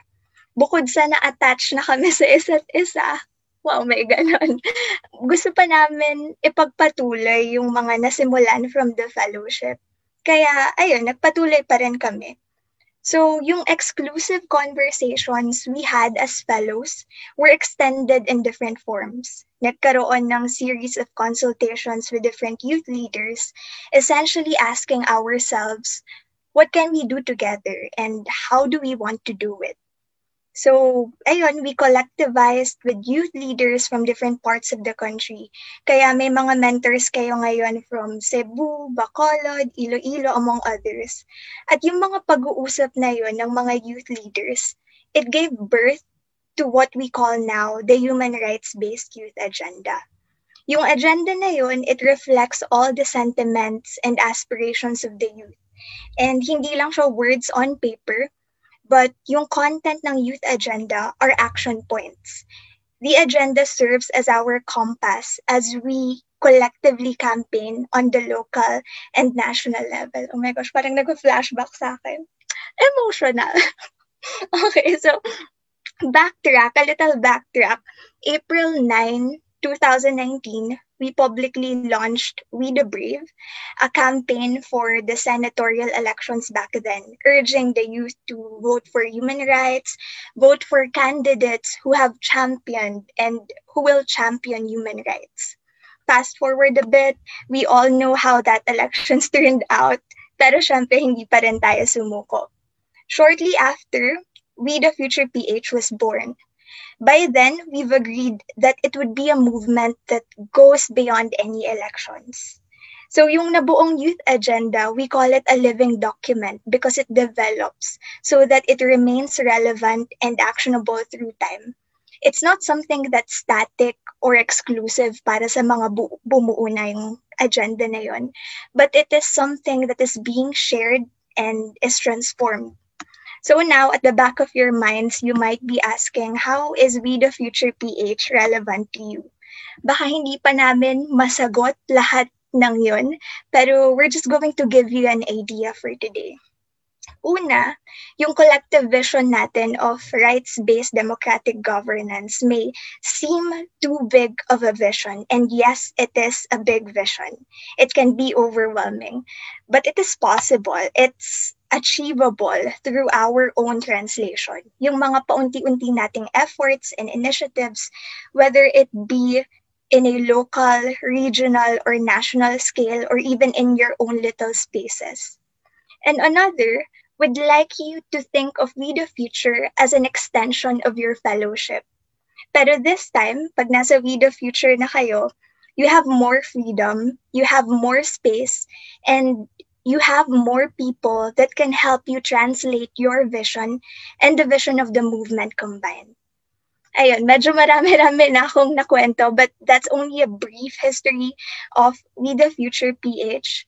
But siguro to end this short sharing on history, I'd like to share yung isang concept in a book that I'm reading. It's called Virtuous Impatience. While many of us have learned growing up that patience is a virtue, now that times are changing, we might need to learn the opposite of that. And that is the value of virtuous impatience. So ano ba ibig sabihin nun? It means less tolerance for any ill treatment, for weak institutions, and a stronger and greater demand for urgency in claiming our rights and participating in that process. So in essence, kung iisipin nyo, We the Future PH heeds the call to that youthful, virtuous impatience. So tara, let's all be impatient together. And to give us more details about We the Future, I'd like to now pass the mic to Mads. Hello, thank you, Winona. Um, hello, fellows. Again, thank you so much for being here. And I'm Mads from Tribong Magbayan or Teresa Magbanwa na house. And um, gusto namin i-share ngayon sa inyo, ano nga ba, ano na ngayon si With the Future, ano na yung, um, ano na yung meron tayo ngayon, at the same time, ano pa yung pwede nating gawin together. Currently, With the Future is a youth network working towards a future where human rights, freedom, and democracy are upheld and celebrated. From the history that we had, um, binuo natin yung kung ano yung kung ano yung character ni With the Future ngayon, kung ano yung systems that in place, and ano yung um, plans forward, moving forward that we can offer for not only for us, but also for more people, for more young people that we can engage. With the Future provides a platform where young people can unite, plan, develop, pursue, and realize our dream for the future of the Philippines. So especially ngayon, we recognize na patuloy yung paglaganap ng inequality and um, abu- abuse sa human rights and democracy natin. We realize that we need to stand firmly dun sa mga principles and values that we uphold. And we need a leverage for the for our creativity, for our energy, our enthusiasm, and the idea to create the future that we want. So currently, um, as the vision of We the Future, we hope to reimagine how to step up and speak out.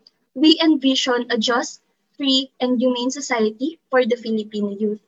And we swore to fulfill our mission of empowering the Philippine youth to uphold human rights and democracy grounded on our communities and united in solidarity. And of course, these values, this this vision and the mission that we uphold ay grounded dun sa values and principle na pinanindigan natin bilang mga kabataan. Ang pinanghawakan nating prinsipyo ay karangalan, katarungan, at kalayaan. Una, sa karangalan, we believe in upholding human dignity through mutual respect and in unity in diversity. Pagdating naman sa katarungan, with the future believes in social justice with social progress. So walang naiiwan dapat sa lahat ng kampanya na pinaninindigan natin. We recognize na iba't iba man tayo ng pinanggagalingan, dapat sabay-sabay tayong sumusulong. At higit sa lahat, kalayaan. Naniniwala tayo that every Filipino deserves freedom in fulfilling our humanity. Here in With the Future, we have a shared value and itong shared value natin ang nagbabind sa atin together. Um, ito ay ang pakikipagkaisa, pakikipagkapwa, pakikisangkot at pagkilos. Sa pakikipagkaisa, ni-recognize natin na sobrang yaman ng ating bansa pagdating sa kultura ibig sabihin marami tayong um, marami tayong pinanggagalingan and we have to recognize the value of that and of course promote the solidarity in our communities sa pakikipagkapwa we provide we um we practice radical empathy and of course upholding inclusivity sa pakikisangkot naman we encourage everyone to be involved. Hindi lang tayo nakikiisa, hindi lang tayo nakikialam sa kung ano yung nangyayari sa um, sa karating nating community, sa mga kapwa nating kabataan, at sa mga iba pang sectors ng ating lipunan. But of course, um, we act on it. Ang sabi nga kanina sa isang discussion, di ba, sa um, evidence-based and scientific. So we value the critical involvement um, when it comes to exchange of discussion And of course, more than that, hindi lang natin alam and hindi lang tayo nakikialam, pero kumikilos tayo. We value yung pagkilos nating mga kabataan and lahat ng pagkilos natin ay hindi lang tayo nag-iisa. Um, we have this platform to make sure na sa sa bawat um, experience na nar- nararanasan natin sa mga communities natin, hindi tayo nag-iisa and we um, recognize the shared responsibility the shared burden, and of course, the shared humanity that we have together as a Filipino youth in forming the future that we hope to see, not only for us, but most importantly, ano yung gusto nating ipamana na bukas sa mga susunod na henerasyon ng mga kabataan. Through With the Future PH, we create a culture of shared humanity, nurture young Filipinos to awareness and critical involvement, and of course, foster dynamism and solidarity. So, ano yung goal natin? Una, maging mas masigasig. We hope to engage young Filipinos to help bring about their innate capacities towards socio-political involvement. And mas basically, mas maging maalam tayo, magkaroon tayo ng platform para mas matuto tayo, um, be it sa political awareness natin, sa mga gusto nating matutunan pa sa, um, sa facets ng involvement natin bilang youth leaders, And most importantly, capacity building. Ano pa yung mga makakatulong sa atin to be better um, members of our communities, to be better leaders, and mas matibay. So, we aim to provide platform for discussions, mutual guidance, and support. So, so with the future, hindi lang tayo org, hindi lang tayo um, hub for campaign. Most importantly, ito yung group ng tao na mag- hopefully dito nyo mahanap yung safe space nyo na free kayo mag-express ng ideas, free kayo na mag-share ng um, activities na meron kayo sa communities, free kayo na magkaroon ng space to make relationships, find relationships, meaningful relationships with people na nakakaintindi dun sa situation natin, sa um, sa mga pinagdadaanan natin, and i-respect yung ating um, yung ating mga ideas and of course, yung mga pinagagalingan natin. Um, we highlight that Be the Future is safe space for all of us to work together as we grow um, to being a leader, to being um, serve, to being um, better member of our communities. And most importantly, we envision building a network of advocates for human rights and democracy. Um, we hope na, syempre, in the near, near future, mas marami tayong may engage ng mga kabataan, mas maraming um, students or youth in communities ang makakasama natin sa mga campaigns natin for human rights and democracy. Now, um, I would like to pass the torch to George. Uh, Bakit? Ayan, I would like to pass the torch to George para naman i-share sa ating lahat paano nga ba kayo mas magkakaroon ng platform through With the Future PH. Thanks, Mads, Winona. Um, so, as you know, Winona discussed a bit about the history of We the Future and Mads about uh, our collective vision and mission uh, with We the Future. Um, I'm here more to discuss about the hows and what, so how you can participate with us, so we the future. So, um, we the future has gone through an extended, as Madam would call it, birthing period, and um, this everything that the you know the people who've come and gone, uh, everything that they've done, and everything that we're continuing to do, uh, it's all for the table and creating a platform for for stop chatting for for we the uh, for you HA's fellows, allies, partners, and members of the network to create impact in their own ways towards a, a more human rights based governance. So to achieve that, um, we've started basically six committees. We're currently working with six committees that are responsible provide you with the resources, with the um, support and other things that you might need to create these projects and impact in your respective communities or the Philippines as a whole. Um, first is policy and governance, which is responsible for designing our policy stances um, and other rights-based governance initiatives um, in line with our vision at We the Future PH. So they, through their work, we proactively pursue the vision of the youth for this rights-based governance that we could that we keep talking about. Um, currently, part of the policy and governance team is Bea, as your mentor Bea and Lori, who you met earlier in the session. Um, next is education and training, uh, which is basically in charge of our capacity building at We the Future. Um, so this involves creating modules, education initiatives, educational discussions, and other things that adds value to the work and adds value to your skills and adds value to the impact that you can create with We the Future. Um, next, community, uh, part of education and training pala is DOM and CAS, two of your mentors as well, and HH alumni. Next is um, community engagement. Community engagement, this is in charge of um, fostering a sense of community and solidarity within the We the Future movement. So um, it basically collect ensures the collectivism of the of the We the Future network and provides activities and support opportunities for collaboration within the network. Um, currently, in the community engagement committee is Krishna, Hannah, and myself. Um, next, what's next? Ano ba yung next? Sorry, let me go to my slides. Next is networks, networking and partnerships. So networking and partnerships focuses on extending the reach of the We the Future network.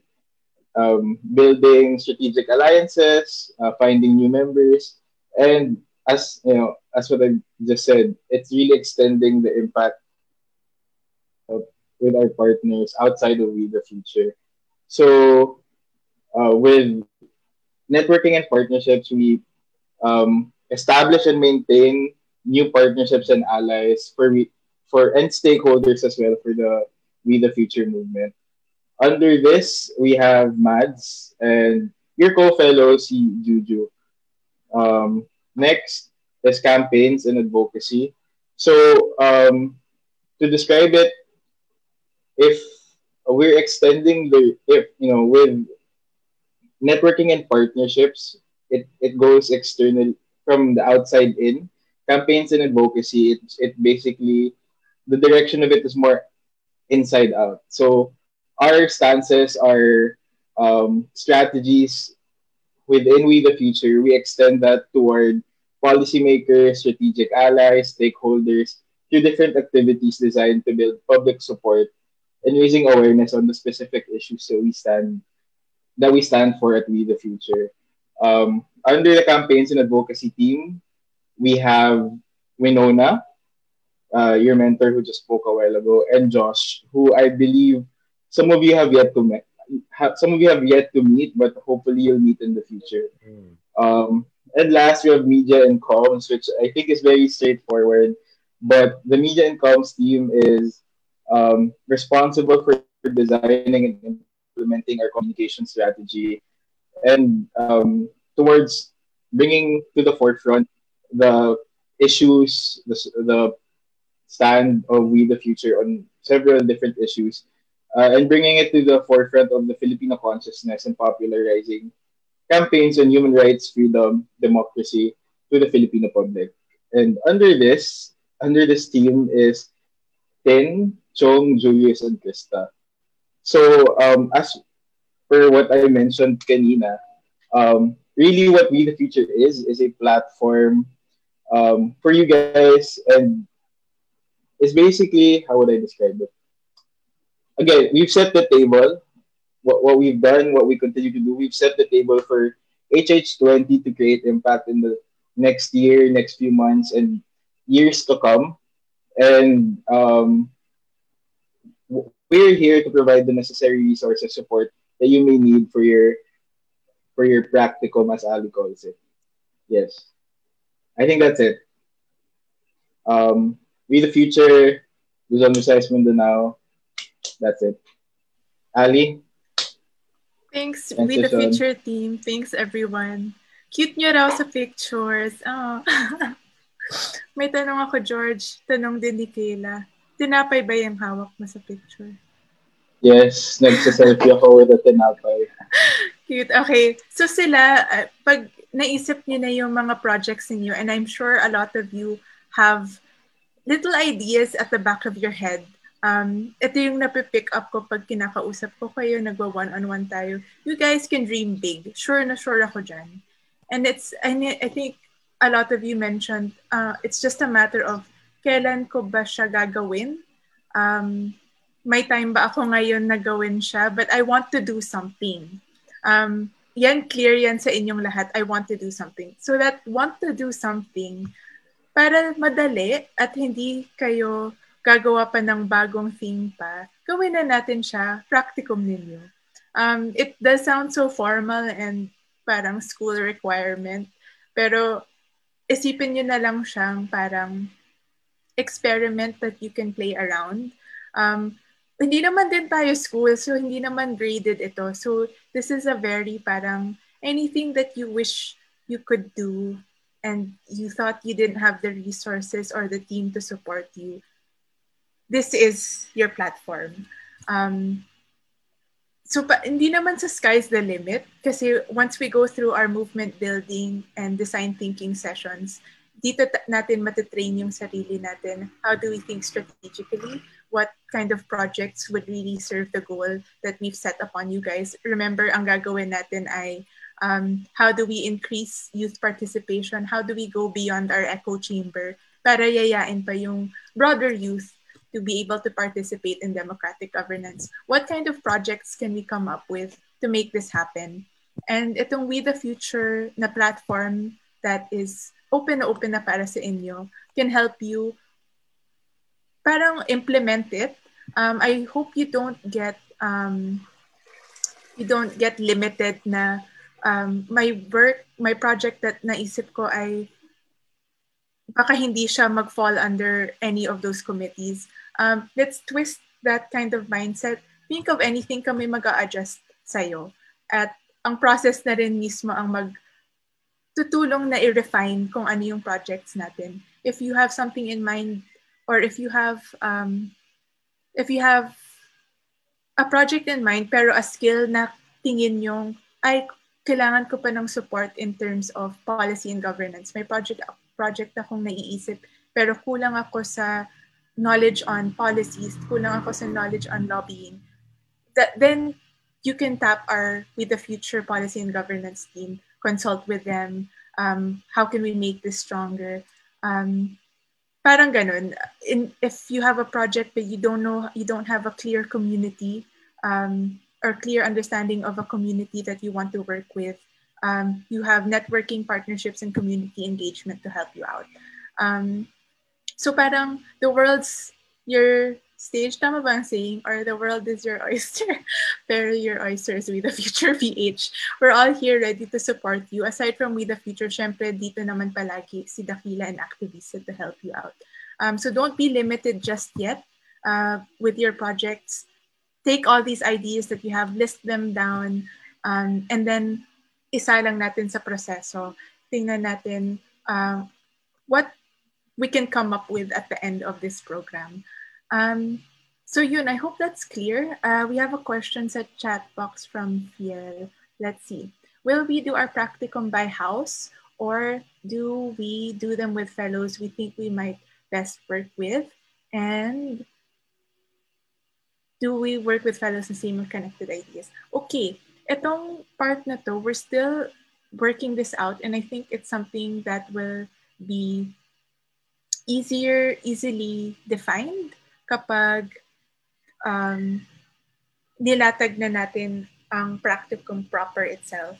For the meantime, um, we'll do it outside of our houses. So hindi naman natin bubawagin yung mga houses ninyo kasi alam ko may magtatampo dyan. Char. Um, they're still there as your support system, as your friends, as your co-fellows. Pero in terms of being able to come up with the projects and doing the practicum itself, um, explore muna natin per area not necessarily per city, per uh, parang island group or region. Tingnan natin if that works. So we will definitely be working with fellows outside our group and outside our house. Um, I think mas madali din per area, but we'll see how this goes. We'll um, talk about this further kasi feeling ko there are some of you, based on your application and based on how we know you, there are some of you who are already working on projects na baka may maisip kayong, baka pwede ito yung ipapracticum ko.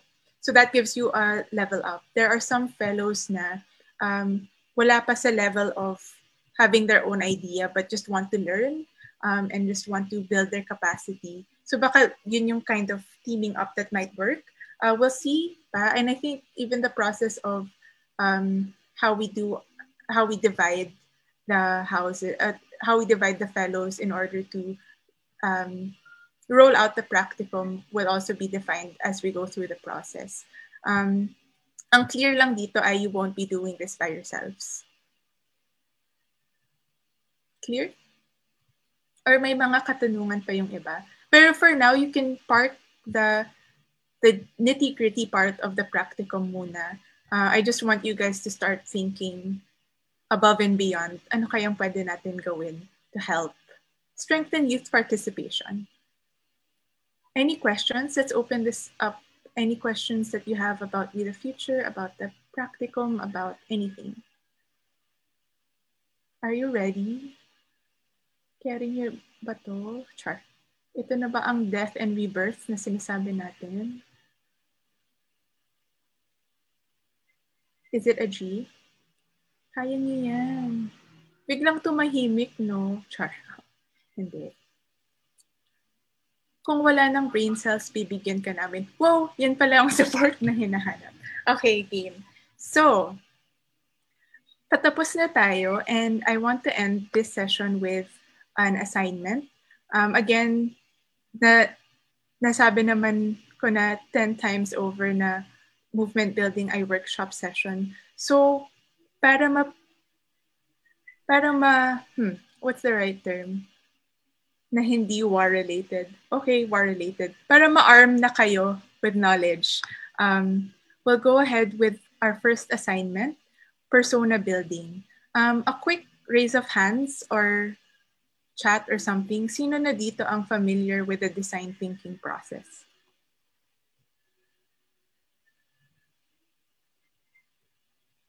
Yes, I see two hands.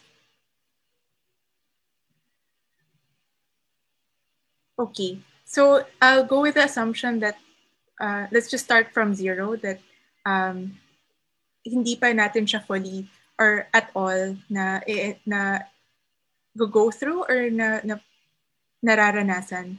Um, before we start the process, and I think this was raised in earlier, the fact of being scientific and evidence-based.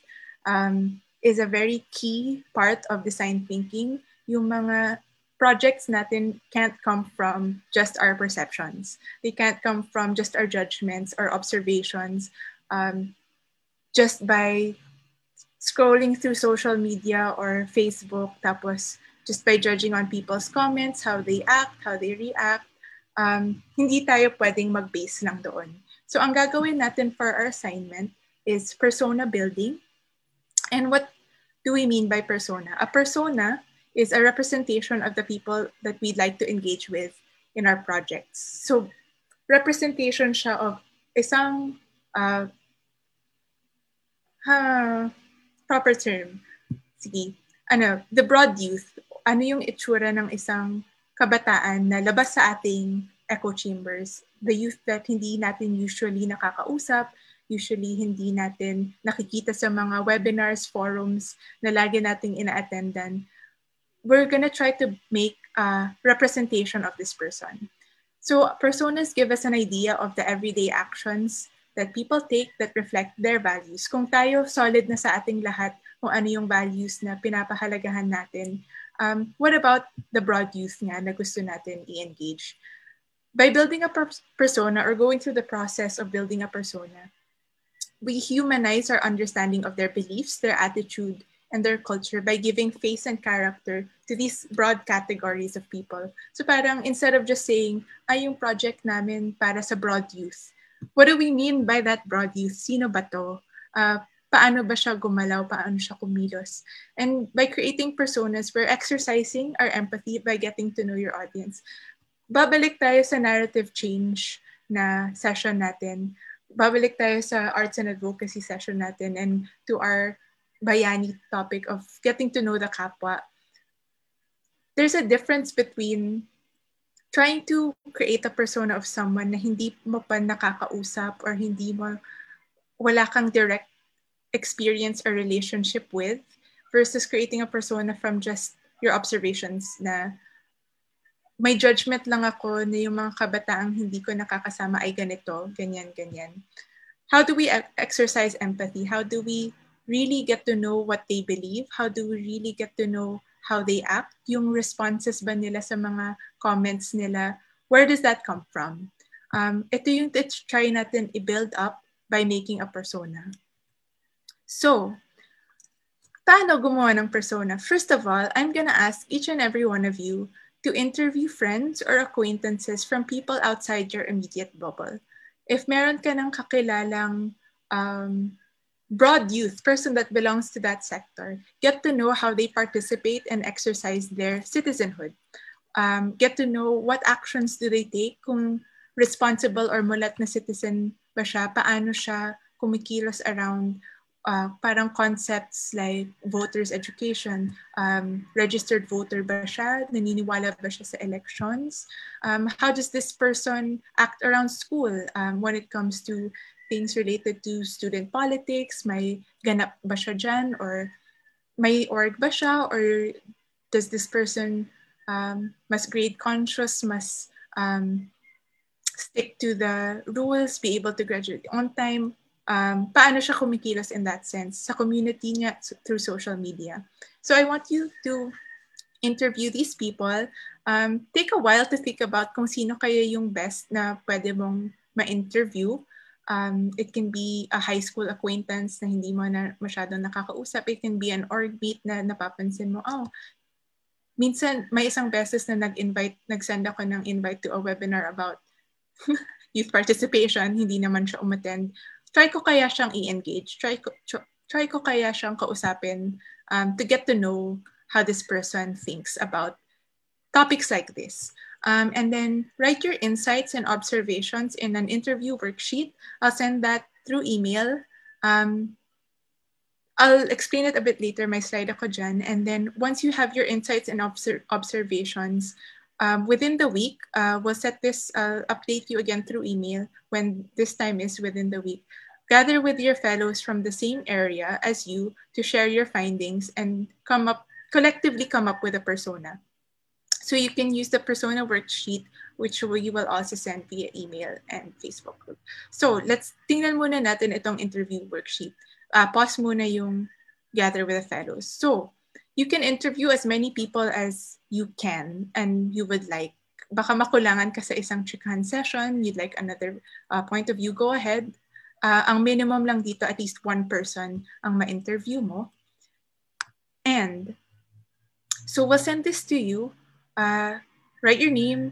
Ano yung demographics ng taong ito? Uh, how old this person is, male or female. Uh, basic information about this person. And as you come up with your questions, note nyo lang dito, uh, what are parang key observations mo sa kanya, paano siya sumagot, um, may quotable quote ba siya that you can jot down to help you better understand this person And then on this side, you see interpretations. Paano mo ini-interpret um, yung nakukuha mong information or quotes or mga sagot niya, paano mo siya in-interpret na parang, um, for example, uh, ang in-interview mo ay nagsabi na, ay hindi na ako naniniwala sa mga ganyang election-election, same people lang naman yung na-elect, so hindi na ako mag-participate. That kind of answer, how do you interpret that? And then this is where you can write it. That's when you can get your insights. So kapag marami ka ng, or nabuo mo na to, you have para more or less a strong understanding of this person. This second part that will come together na per area, we'll work on this together uh, per regional area siguro ito. We'll um, open it up further through email, but um, come together to draw this person. And I think we're doing this by, by area because most likely there are cultural or uh, regional na behavior or values or understanding um, na similar or common sa areas ninyo. So it would be great to see uh, a collective persona per per area. Does that make sense? Um, na kapag kinompare-compare nyo na yung mga insights ninyo, can you come up with um, parang joint or combined version of this person? And how you draw this person you can you I, we give you the creativity if you want to draw the person. Kung anong itsura niya anong um, age niya uh, male or female or LGBT community. Um, audience group natin dito is broad youth. If you want to give this person a name, go ahead. Age, occupation, relationship status, sa, taga saan sila exactly.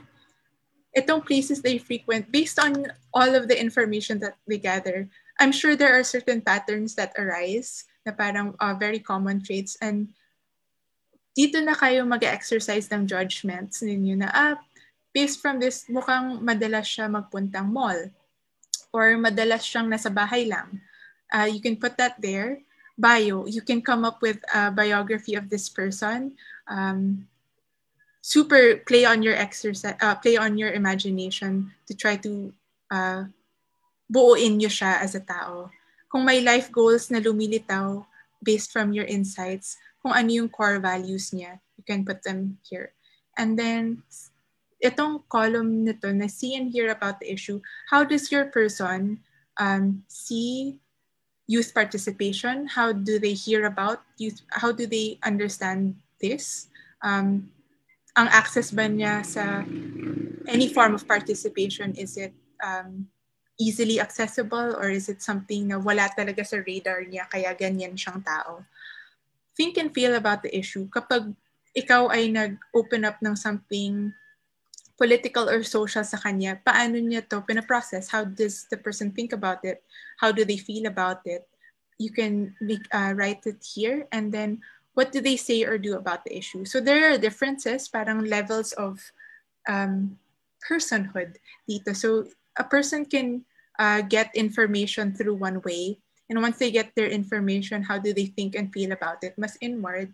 And what do they actually, how do they externalize uh, their their thoughts and their feelings about it. Do they match my, my uh, disjunct ba sometimes they think about, they know that it's important. For example, uh, kita naman nila yung uh, importance of voting, for example, but kita sa paano, pananalita nila at yung actions nila, hindi naman sila bumoboto. So this is coming up with um, a representation of the broad youth in general. Um, And it's really based on your interviews. Ang hirap gumawa ng persona and it's dangerous as well to make a persona na nanggagaling simply on judgments. May, parang inaalaw ko ang judgments dito for this part of the persona knowing that you did the first process first. Knowing that you interviewed real people. Oops. Knowing that you interviewed real people, you got real stories, you got real quotes. Um, so grounded talaga yung yung judgments ninyo, kumbaga, pag gumawa na kayo ng persona. Okay, yun lang naman yung assignment ko sa inyo. Is there any question? Clear ba? Feasible ba siya? May naiisip na kayong tao? Yes. Deadline is next session. Let's aim for next session. Um, this is the first time actually we're gonna be doing parang a, a group assignment. So we'll see how feasible it is knowing that online nga tayo at kahit na one session tayo every two weeks, positive thinking, ay nahihirapan nga tayo. So tingnan natin if um, kaya natin na magawa ito this week. But ideally, magawa natin siya before we enter our design thinking sessions. Kasi once you have a, a good idea about the people you want to engage with, more or less you have an idea of their context and situation. At ito yung mag-guide din sa inyo, sa atin, kapag um, bumuo na tayo ng mga projects. Kasi once you understand who you're doing this for and with, um, mas mag-ground yung big ideas natin. Does that make sense? Okay, so let's go through your questions. Um, deadline, uh, flexible deadline, but ideally let's finish it this week uh, para, and ideally we can finish it before our design thinking sessions. Kailangan po ba isa or pwedeng a certain group of people? Hmm. You can do one interview per person sana para mas um, individual and mas direct um, there's also something you can watch out for kasi when you interview a group of people, uh, minsan their actions inform each other. At least kapag one-on-one lang kayong dalawa, um, mas specific and mas, I hope na makakabuild din kayo ng trust with this person kung kayong dalawa lang. And then next, I am now currently residing in Metro Manila. Connections for interview are from Mindanao. Um, how does that work with the setting uh, setup of wanting a geographic profile? Oh, for the personas we are building. Um, okay, we'll clarify this because uh, this will also define how we do our projects. Um, I think for now, kailangan muna malinaw at you need to tell us once when we do our uh, practicum, let us know where you want to implement this project. Kasi hindi, um, marami din kayo, there's a number of you who Um, we did have difficulty um, grouping because some a, a lot of you are based in a different city from where you want to implement your project, right? Um, you can parang email us or let us know um, if you want to implement your project in the area that you're based in right now, or if you want to do it um, in a different area, then we'll move you around kung nasaan yung geographic area na fit ka. Does that make sense? Okay, thanks. Any more questions? Na-excite ba kayo? Nag-off cam lahat ng tao. Parang natakot. Masaya naman to. Okay, yun lang naman. Thank, tapos na ang session natin. Um, we'll post an email na lang ulit the assignment para pwedeng balikan. But I'm really excited sa mga makukuha ninyong information and insight at magiging experience ninyo interviewing other people and getting to know them. Thank you.